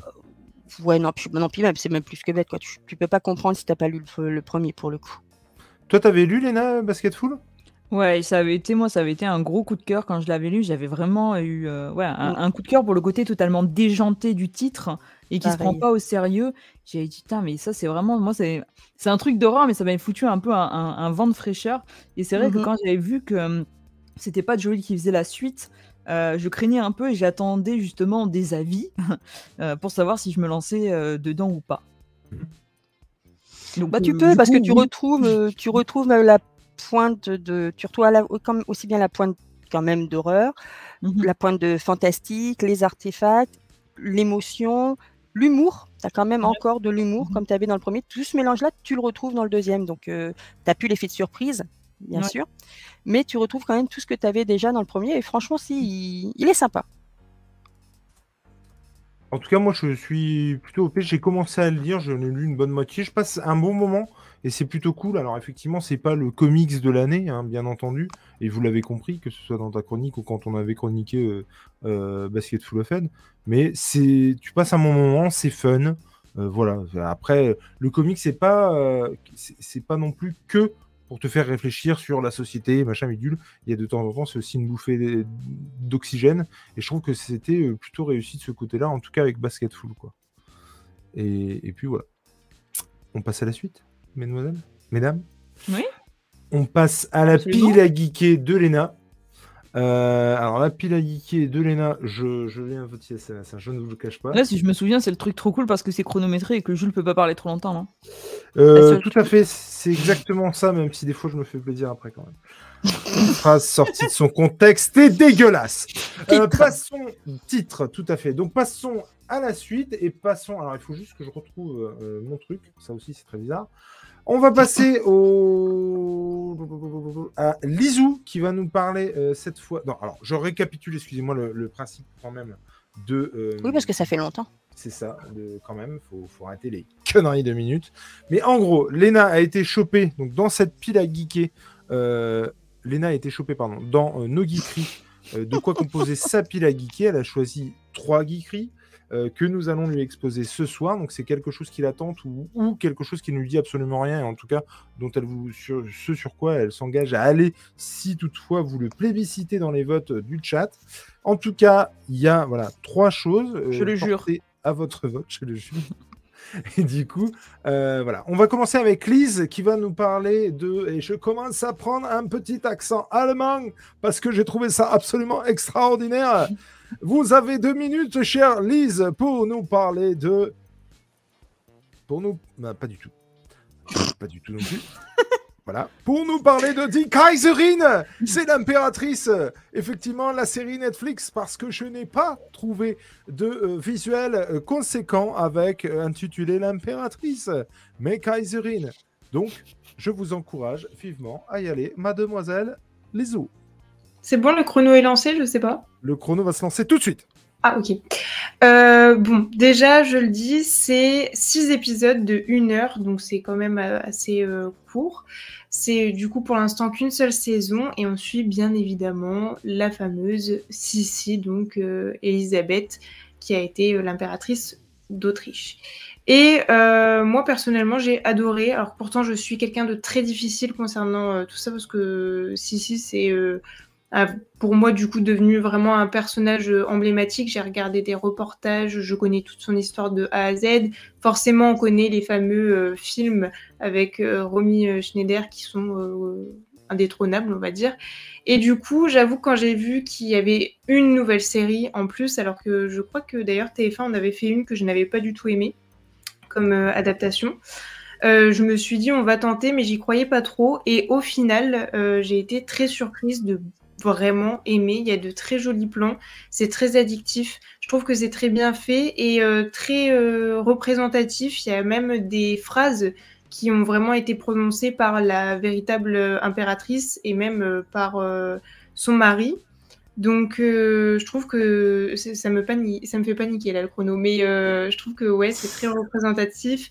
Il y a des jolis plans, c'est bien fait, c'est bien dit. Il n'y a pas des scènes pour ne rien faire au final. Tout est utile même par la suite. Et j'espère qu'il y aura une saison 2, mais normalement il y en aura une. Et euh, ouais, six épisodes. j'ai- C'est sur Netflix, donc très facile à trouver aussi. Bref, voilà. J'ai même fini avant, je suis contente. Oui, oui, oui, on- c'était plutôt, oui, effectivement. Non, Et il c'est n'y a rien à dire. stressant, quoi. Ah, Vas-y, Alors, Jules, t'as ah, 15 ah, secondes. Après, c'est le but. Après, c'est le but que ce soit stressant. Euh, Attendez, je fais un petit message. Hop, voilà. Euh, donc, on va passer. Et donc, et, euh, avant, tu dois nous laisser du coup, euh, Lisou. Tu, tu me disais euh, dans le chat. que- Ben, c'est ce que j'étais en train de, dire à Jules. Je vais devoir partir, je suis désolée, mais c'est parce qu'il y a du monde qui est arrivé chez moi, c'était pas du tout prévu. Du coup, depuis tout à l'heure, je me mets en mute, je démute, je fais que ça. Donc c'est compliqué. Donc euh, je vais devoir euh, vous laisser, je suis désolée.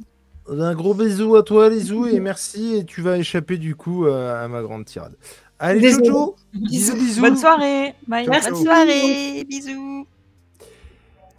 Euh, alors, ma grande tirade qui ne durera que deux minutes, hein, ne vous inquiétez pas. En tout cas, on va passer à Vanessa. Tu avais plébiscité chez Vanessa un très bon comics. C'est pas James qui dira le contraire. Je pense qu'effectivement, ils seront tous unanimes, je pense, dans le, dans, dans le chat. Puisque, Vanessa, tu as deux minutes Oui. pour parler de Gotham Central. Ok, alors je vais être honnête, j'ai rien préparé parce que j'ai vu le, conducteur à la fin, donc j'ai j'ai pas eu le temps de préparer quoi que ce soit. Mais de toute façon, il n'y a pas besoin de préparer quoi que ce soit quand tu veux présenter euh, Gotham Central. Euh, Ed Brubaker, Greg Rucka, je ne connais pas une seule personne, et c'est pas en exagérant que je dis ça, je connais pas une seule personne avec qui je n'ai parlé de Gotham Central qui n'ait pas aimé, voire adoré, voire que c'est son comics préféré. Après, je parle peut-être pas aux bonnes personnes, mais la preuve que si, puisque je ne connais que des gens qui ont aimé. Et moi, honnêtement, c'est mon ma série de comics préférée de tous ceux que j'ai.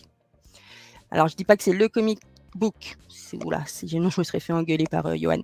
C'est pas le comic book que je préfère. Enfin, euh, je- que, que je préfère. Si, c'est celui que je préfère. Il y en a quatre. C'est ça que je voulais dire. Je vais y arriver. Non, j'ai cru entendre quelqu'un qui montait, mais du coup, ça m'a troublé. Mais non, c'est bon. Euh, alors en fait, Gotham Central, c'est quatre comics qui, comme leur nom l'indique, se déroule à Gotham. Donc du coup, on s'imagine qu'on va encore lire une histoire de Batman et patata patata, mais non, pas du tout. Puisque Gotham Central, on suit les aventures des flics de Gotham. On voit l'envers du décor. On voit passer des super vilains, c'est sûr, mais on est plus dans du polar. On suit vraiment les détectives, on suit René Montoya, que je kiffe dans cette série, mais qui est juste la meilleure fliquette qui existe et qui existera jamais de toute façon dans mon cœur. Et c'est vraiment, bah, si James te l'a conseillé, tu vois, James c'est un homme de goût, hein, c'est bien connu. Et franchement, mais on est obligé de voter pour Gotham Central. Jules, il devrait même pas faire sa rubrique derrière. Il n'y a pas mieux. Le dessin est magnifique, l'histoire, elle est juste géniale. Tu es, à fond dedans. T'as- Tu vas force, tu es une femme de goût, je le sens bien aussi. Donc tu vas en plus forcément adorer ces bouquins-là. Et après le premier, tu seras obligé d'enchaîner avec le deuxième, le troisième et le quatrième. C'est forcé. C'est- non, c'est pas mal. Là, je, je dois dire chapeau, euh, chapeau. Bah ouais, Et pas, pas du coup, passe ton tour. Alors non, parce que voilà, j'ai quand même envie d'essayer, même si je ne peux que euh, voilà me raccorder à tout ce que tu viens de dire. Et je suis complètement d'accord avec toi. C'est clair, c'est, excellent, c'est, excellent. Moi, en bah, revanche- du coup, on passe au vote. Bah voilà. Non, mais on vote pas. Moi, en revanche, non, nous, on vote pas. C'est c'est eux qui vont voter. En tout cas, moi, je vais vous parler de, euh, de Signe de Mike Night Shyamalan, qui est pour moi son meilleur film, euh, très clairement. Euh, J'ai adoré ce film. Je trouve que tous les acteurs sont excellents. Alors, quand je dis tous les acteurs, la plupart du temps, ils sont deux. Hein. C'est Joaquin Phoenix et Mel Gibson. Je trouve que c'est vraiment un, super film. Alors, qu'est-ce que c'est? C'est l'histoire d'une petite famille euh, qui est fermier. Alors, lui, c'est un ancien pasteur. Il est arrivé à un drame il y a, euh, il y a maintenant euh, quelques années. Ou c'est il y a un an. En tout cas, il y a un petit moment, voilà. Sa femme est décédée, tu l'apprends très vite dans, dans- le film. Et il vit avec son frère et ses deux enfants. C'est donc un ancien pasteur. Et le coup, euh, il, se passe une invasion extraterrestre. En tout cas, c'est ce qu'on dit. Lui, il entend des bruits dans le champ. euh, il voit des trucs se déplacer. Euh, le, ça commence avec une scène d'ouverture où les champs sont complètement aplanis et justement, bah, ça fait des signes sur les champs.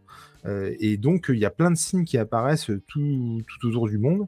Et effectivement, euh, bah, lui va essayer de, enfin, pas de comprendre, mais en tout cas de, survivre à cette invasion et de protéger les siens, bien entendu. Et c'est une famille vraiment qui est soudée. Et euh, bah, j'ai envie de dire, les signes qu'on voit dans les champs ne sont peut-être pas les seuls signes qu'on verra dans ce film. Et moi, j'ai trouvé que tout était euh, vrai, c'est-à-dire les relations entre les personnages sont vraies. Je trouve que c'est très bien ficelé, que ce soit euh, dans la mise en scène ou que ce soit dans la, réalisation technique, j'ai envie de dire, mais aussi dans la mise en scène. Et j'ai trouvé que tout le monde était au diapason. que ce soit euh, les acteurs, la, comment le son, l'image, la photo, tout est excellent dans ce film. Et c'est un des super films de Mel Gibson, entre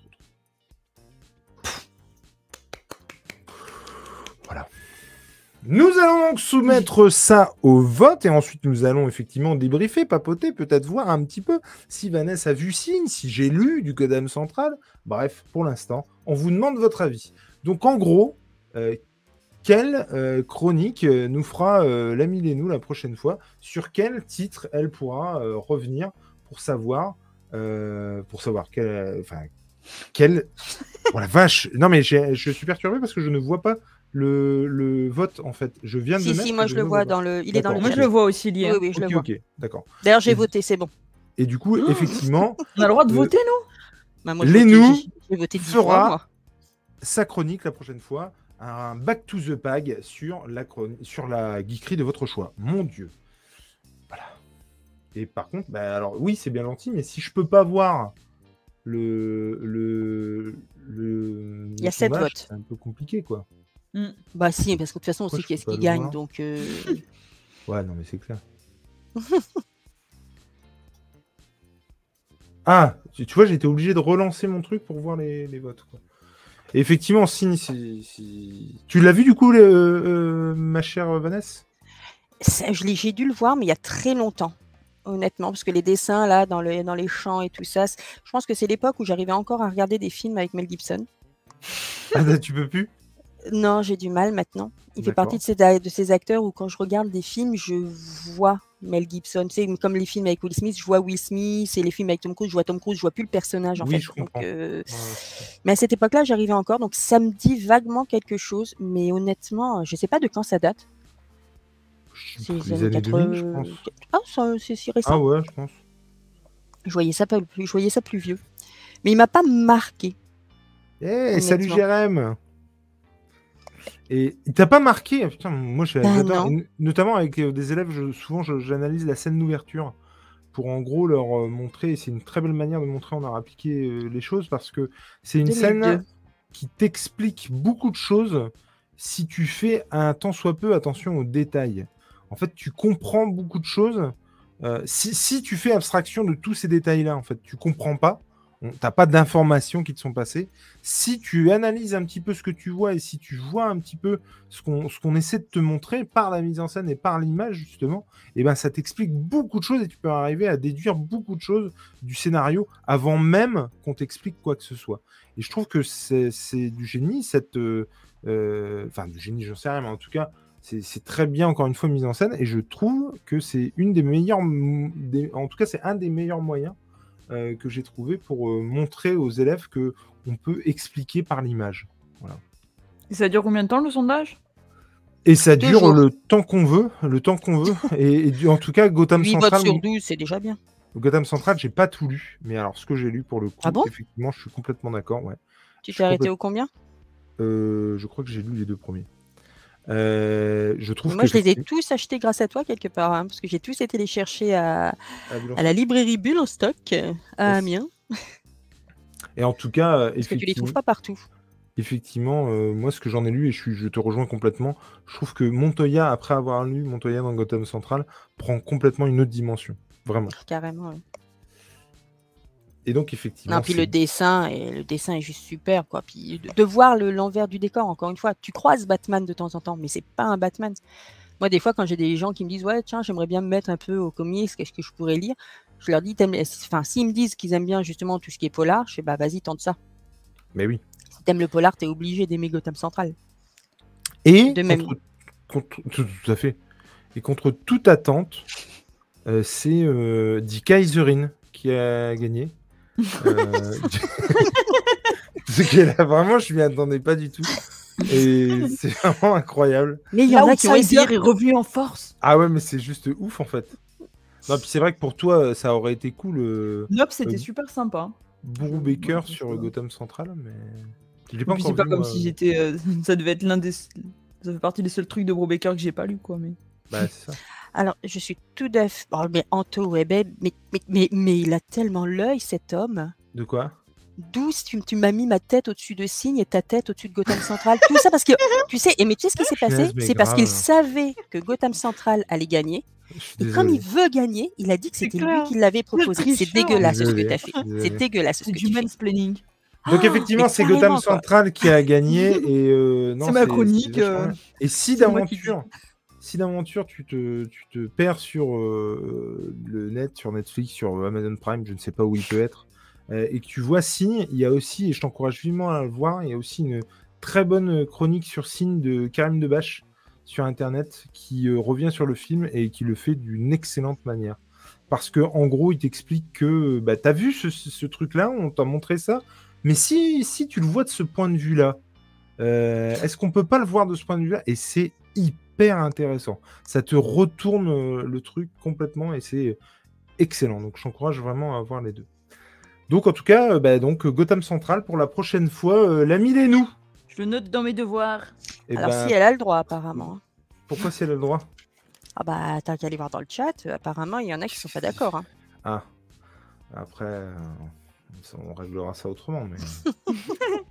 On réglera ça en privé. Euh, C'est ça, euh, voilà. Mais non, mais non, non, non. et de toute façon, je vois mal comment il pourrait l'interdire de, surtout lui, euh, comment il pourrait lui interdire de lire Gotham Central quand je sais ce qu'il pense de ce comics. Juste Ah bah, il a mais dit qu'il adorait. Oui, bah, je suis désolé. euh, Mais c'est pour ça qu'il est jaloux. Putain, le truc, il est prêt depuis je sais pas combien de temps et tu vois, je me suis foiré. Bon, bah voilà, c'est tout. C'est pas grave, qu'est-ce que tu veux que je te dise? Ça Ah, mais on sait que tu t'es foiré exprès. hein. On sait que. On... Je rêve ou il est 11h et pff, tout va bien? C'est juste tout un va truc de bien. malade. On a même le temps de faire les hypes, c'est quand même un On sait maintenant ça. que quand c'est le bordel, c'est la faute à Nico. Exactement. Bah, je- voilà, c'est pas moi qui l'ai dit. hein. Je- Ou à Lizou. voilà. En tout cas, effectivement, maintenant, on va passer au hype de l'équipe et en l'occurrence, bah, tu en avais une, j'en avais une. Très honnêtement, je ne sais plus laquelle est en premier. Euh, je crois que c'est toi. Puisque tu vas nous parler de ta hype autour de 1899, ma chère Léna. Et définitivement, j'adore euh, ce macaron, cette euh, photo. Ouais, je pense qu'il faut que tu la changes. C'était un lendemain d'une grosse, comme grosse, très grosse soirée. Comme si c'est. Ma photo de remise de diplôme d'il y a euh, des années, mais bon, c'est pas Et grave. ben, ça devait être une super remise de diplôme. Bah écoute, quand tu bosses dans le vin, les remises de diplôme ne sont pas ordinaires. Ah.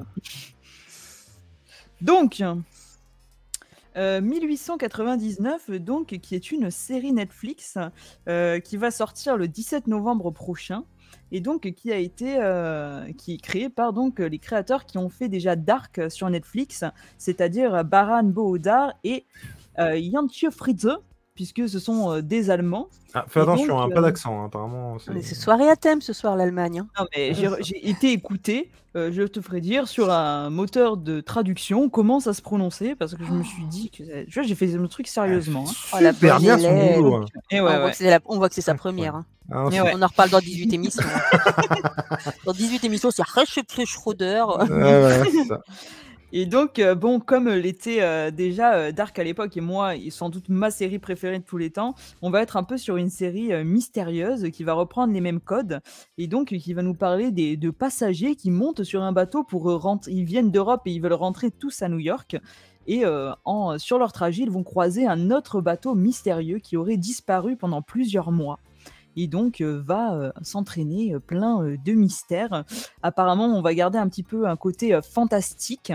Et pour le coup, moi, ça me, ça me hype vraiment. J'ai regardé un peu le casting. On a vraiment un casting qui est très européen, avec des acteurs allemands, danois, espagnols, français, anglais, polonais, tout ça. Donc je me dis, c'est bien d'avoir un casting aussi hétéroclite. Et moi, ça me donne super envie d'aller voir ce que ça va donner. Alors moi, ça me donne. euh, je rebondis juste par rapport au casting. Et moi aussi, je suis hypé par euh, cette hétéroclicité. Je ne sais même pas si ça se dit, mais on s'en fout complètement. Par contre, quand tu vois la vignette du bas, t'as franchement l'impression qu'on va tomber dans des clichés de malade. Ah, bah après. C'est la euh, croisière À s'amuse. voir. À À voir. mais non, mais À complètement. Et- Mais, et- mais écoute, de voir des Allemands joués par des Allemands, des Danois joués par des Danois, des Français joués par des Tout à Français, fait. euh, après, C'est un- à eux de Faut le pas regarder en VO, dans leur. pense. Mais... Ouais. Ouais. C'est un des trucs que j'avais adoré dans Inglorious Bastard. Le fait que effectivement c'est un truc à voir en VO parce que les Allemands sont joués par des Allemands, les Anglais par des Anglais et tout le monde parle sa langue et du coup euh, je trouve que c'était euh, très très cool quoi. Mais moi, j'ai pas vu Dark. Tu as vu Dark, toi, euh, Vanessa? Pas du tout. Je crois que je t'ai jamais. Vanessa de ma vie. Faut que vous regardiez ça Ouais, parce que qu'est-ce c'est qui- vraiment la meilleure série de Ça m'a fait bizarre, j'ai failli pas répondre. C'est pas vraiment ça, en fait. J'ai vu, genre, la première saison de Dark. Et avec ma femme, on a arrêté. Et c'est Mais, quoi euh, mais il faut Parce que je que c'était trop compliqué? Non, non, non. Alors, c'est alors il y a un côté quand même où il faut que tu restes accroché parce que si tu décroches le, le côté name dropping, c'est c'est vraiment chaud patate. Et en fait, on en avait déjà parlé, Léna, euh, où euh, je te disais, Ouais, mais je me souvenais pas que texto c'était- sensu. ah, si, ouais. je te, je te disais, euh, c'est con parce que j'aimerais bien avoir avec moi parce qu'en fait, on peut pas suivre. C'est-à-dire que il y a des fois, on regarde un épisode, on va en regarder un autre la semaine d'après. Enfin, sans déconner, avec tous les noms, c'est très compliqué. Mm, mm, Et du coup, on avait dit avec, euh, j'en avais parlé à Léna, moi j'aimerais bien trouver un truc où en gros tu peux dire, voilà, j'en suis à tel épisode, est-ce que je peux avoir, est-ce que vous pouvez me donner s'il vous plaît monsieur, un, euh, un arbre généalogique Mais ça existe. Je, je te... En fait, je me souviens qu'on en avait ça, parlé à fait, et euh, que ça, ça existe. existait et que je l'ai pas encore Et- retrouvé, et- mais il faut que je le retrouve et ça, ça- existait. Du coup, j'étais sur, Léna, tu peux me filer le lien? Oh, ouais, voilà, je Mais l'ai. je, je- je vais le retrouver. Parce qu'effectivement, le gros problème, c'est que tu sens qu'en gros, il, y a- il va y avoir des retournements de situation par rapport à l'arbre généalogique. Et moi, Mm, j'avais mm, tellement peur de taper arbre généalogique. Oui, et de tout te faire spoiler parce qu'effectivement, il ne faut surtout et pas faire ça parce que vois, il peut- s'enrichit de saison en saison. Et... Bah, c'est ça. Et du coup, euh, effectivement, je pense que je reprendrai quand j'aurai l'arbre généalogique pour Mm, tout mm. remettre dans l'ordre parce que sinon, bah, il faut que je me retape la saison 1, quoi, c'est obligé. Ah non, mais c'est sûr, mais, euh, mais si tu veux, moi, vraiment, ce que j'aime dans cette série, c'est que, c'est que les mecs, quand ils l'ont lancé, ils sont pas dit, on sait pas où on va. Ils savaient dans leur tête que ce serait en trois saisons, que ce serait euh, un début, un milieu, une fin, et que tu aurais toutes tes réponses et que tu sortirais de là, c'est fini, tu vois. Et moi, il y a un truc que j'ai trouvé vraiment ouf, c'est qu'effectivement, on joue sur, pas mal sur les dates parce qu'il y a des histoires de voyage dans le temps. Mhm. Et euh, il y a une date à un moment donné qui est censée être la date euh, fatidique ou de l'apocalypse. Et c'est une date précise. Et la troisième saison était sortie pile à la date qui était dans la série, à quel point tu voyais que les mecs avaient maîtrisé bien, euh, toute leur com et tout.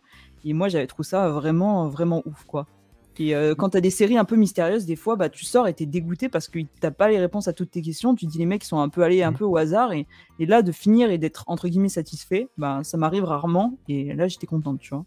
Mais j'en avais parlé avec Spider-Man notamment, qui, qui l'avait vu et qui avait adoré, hein, franchement. Et, et moi, ce que j'ai vu, je- ça m'a plu. hein. Enfin, je veux dire, Mm. euh, mais c'est juste que, ouais, non, c'est, c'est, j'arrivais à un moment où euh, c'était vraiment un effort. Les, les deux derniers épisodes qu'on a Mhm. regardés avec ma femme, c'était vraiment un effort de raccrocher les wagons, quoi.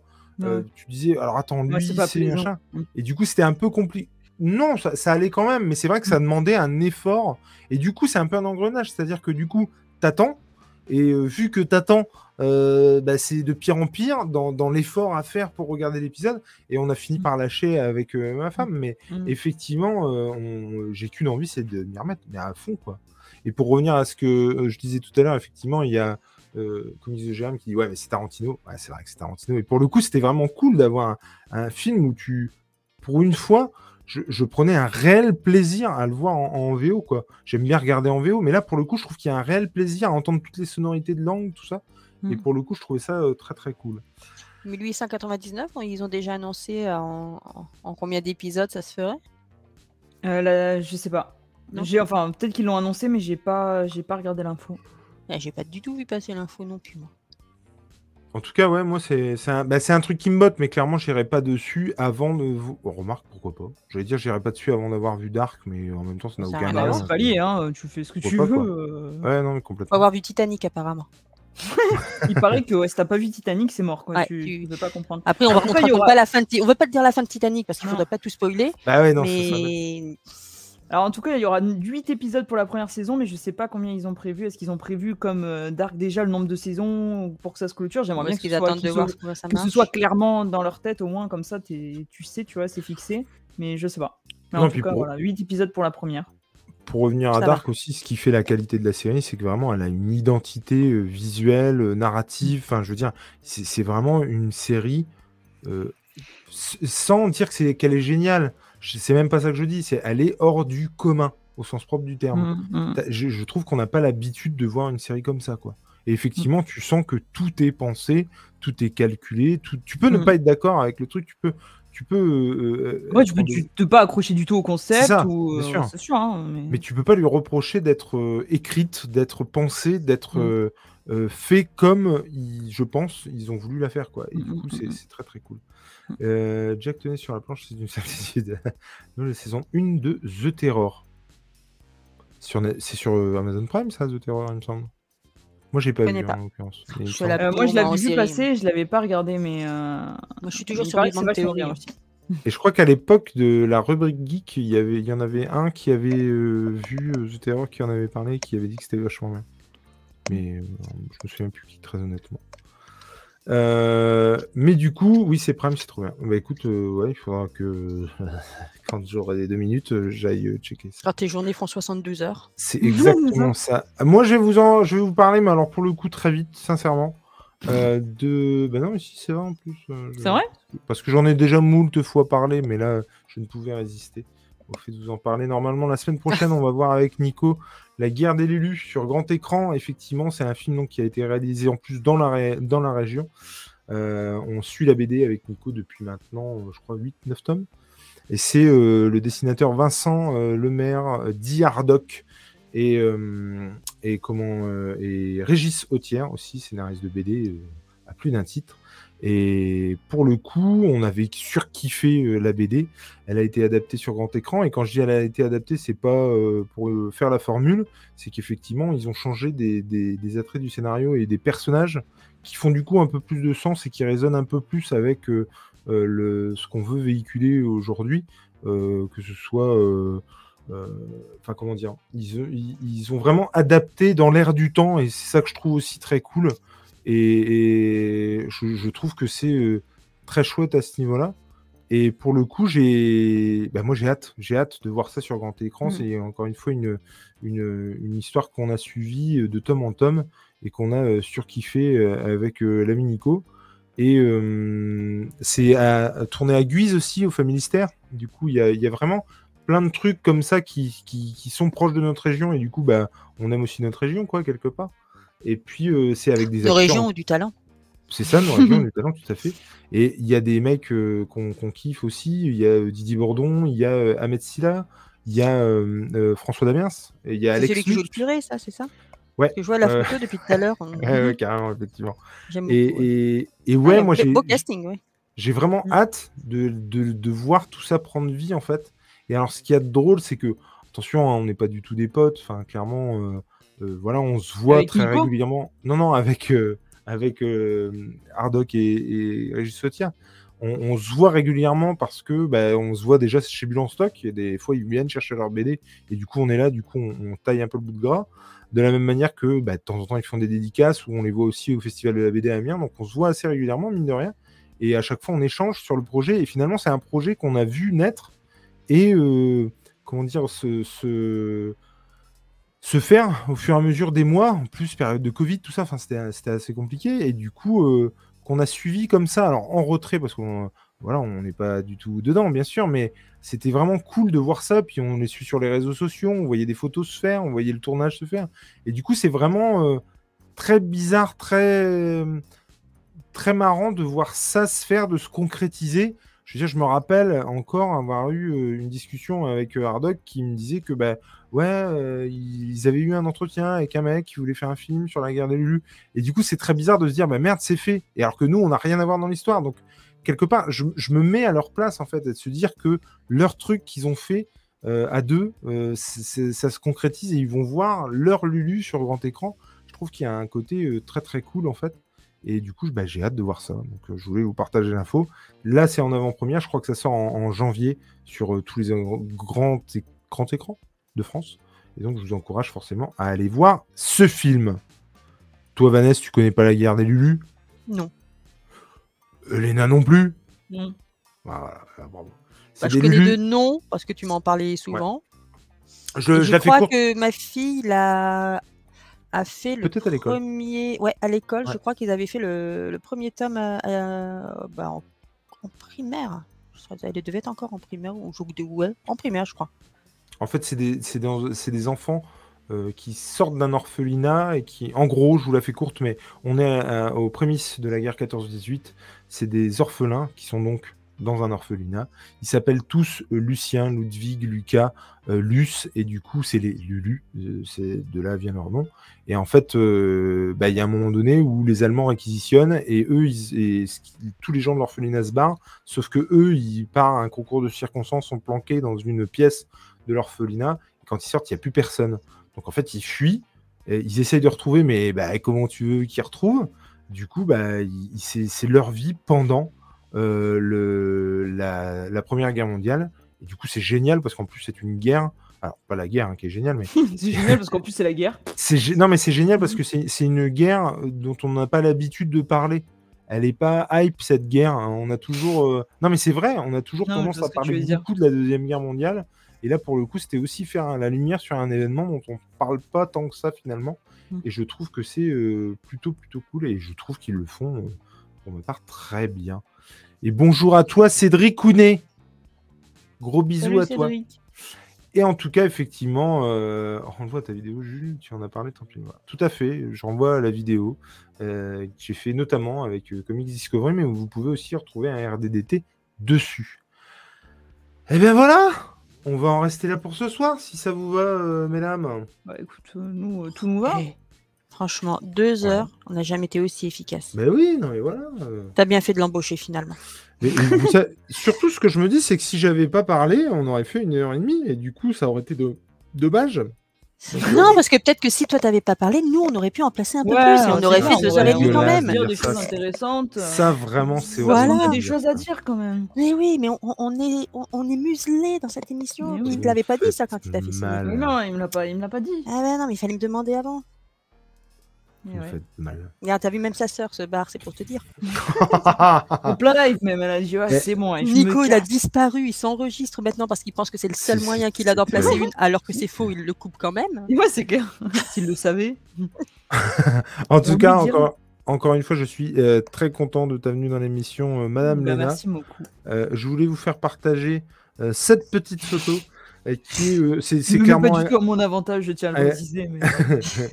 c'est clairement un contrat signé euh, du Qatar. hein. Euh, on était dans un restaurant chinois. Elle a peut-être signé de son sang. Signé à la sauce soja. Mais nous, on n'est pas aussi barbares. Elle a signé son contrat avec de la sauce soja. Euh, j'ai encore la. Alors, pour la petite histoire, j'ai encore la, la petite serviette qui est encadrée et qui doit venir euh, quelque part par là dans pas longtemps. Et, et en tout cas, on est très content de t'accueillir et franchement, Bah, on est très beaucoup. content que tu fasses euh, partie de l'aventure. Et, donc voilà. Et oui, très belle photo. J'ai trouvé que c'était vraiment euh, très très cool. Pour vous, la rentrée, comment ça va se passer? Alors, toi, pas de rentrée puisque tu n'avais pas de vacances, Léna? Bah non. donc, Donc, j'ai envie de dire boulot boulot. Ouais, c'est ça. Madame Vanessa, comment tu la sens cette rentrée? Ça va. Oh putain, j'ai cru qu'elle allait pas répondre. Alors, du coup, là, je me serais fait du mauvais sang. Ça Non, va J'avoue, j'ai pas mal de classes en stage. Je vais juste avoir à supporter les petits troisièmes. Ça va, je vais Ah. pouvoir bien leur faire peur à ceux-là. Moi, c'est surtout qu'il va y avoir euh, euh, comment euh, conseil de classe et compagnie dans pas très longtemps et du coup, ça va faire très mal. Alors moi, non, alors non, alors si, s'il y a bien un truc, alors là que ce soit officialisé, c'est que moi, ça fait deux semaines. Puis je ne bosse pas. Non, non, mais pour ceux qui me suivent, euh, voilà, euh, que, qui me connaissent bien, ça fait déjà un moment, hein, plusieurs mois que je suis au régime, que je me serre la ceinture. Mais Léna peut en témoigner parce qu'elle m'a vu manger un couscous en période de non-régime. Et c'était absolument euh, grand quignolesque. C'était, c'était très bon ce couscous, encore une fois. hein. Merci euh, à la famille de Titou. Spécialité du coin, normal. Oh là là là là, non mais je me suis fait péter le bide. Et du coup, euh, et donc là par contre, euh, à partir de lundi, c'est volaille, tu vois, sèche, courgette et, et tutti quanti, tu vois. Mais alors là, on va dire sur, sur du légume sans assaisonnement et on repart au turbin régime vitesse grand V. Franchement, tu sais faire rêver une femme. Ah ouais non non non non ah non non, non, mais du coup là là c'est plus Il ça va qui- lécher la serviette après. non, non, mais c'est plus ça. C'est- C'est plus ça qui me fait peur là, si tu veux, plutôt que la rentrée, c'est vraiment le régime qui se profile et du coup ça va faire Oui, que- très mal. Bon, la rentrée, moi, j'ai pas trop vu la différence entre quand tu bosses et quand tu bosses pas, mais bon. De, de quoi? Attends, j'ai pas compris, mais c'est pas encore la rentrée. Et je C'est sais. bien pour ça qu'on dit voit pas la différence. C'est Il bossait, il bossait. Il est prof. hein. C'est moche. Oui, oui, mais moche. bon, on voit, on voit qu'il fait des lives de Last of Us en pleine journée le mardi, donc euh, moi j'ai envie de dire. euh, Alors c'est parce que c'est parce que effectivement je ne bosse pas le, ma- le mardi pour le coup. Non, mais il les fait devant les élèves en fait. Il leur met, Ouais, il les met devant une copie et puis il fait son live tranquille. Vous avez cours, deux heures. Voilà. deux heures. Moi aussi. Je veux pas un bruit.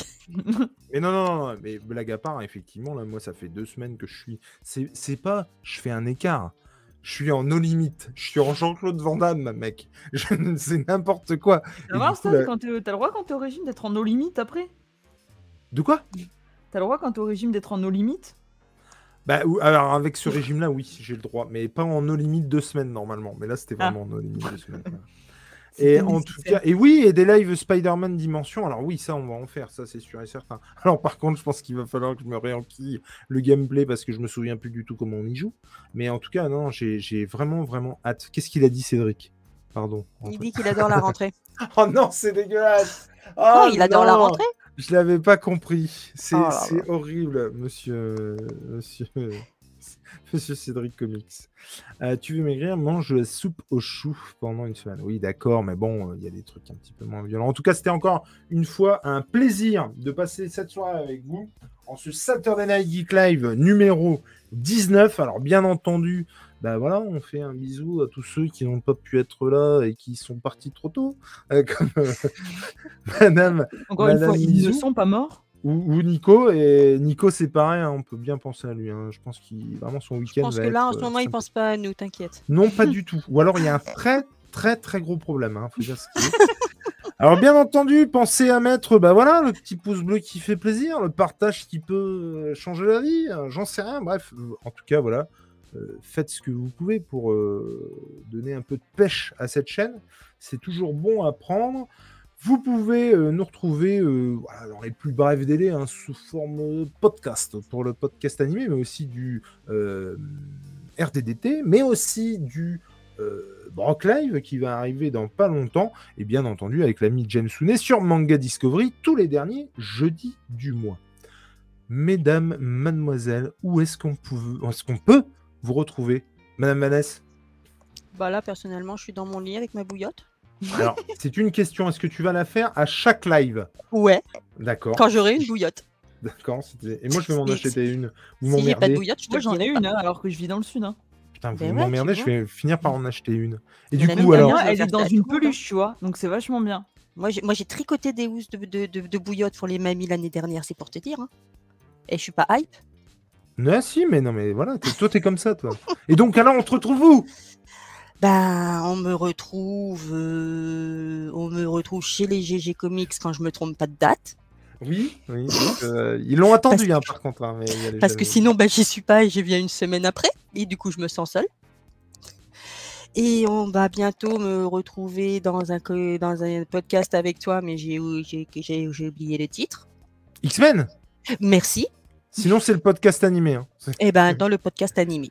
Et le podcast animé, effectivement, X-Men avec euh, l'ami Thomas. Et franchement, c'était vraiment très cool. D'ailleurs, euh, il faudra que tu me redises si je vais faire un message. Si on enregistre mercredi ou pas.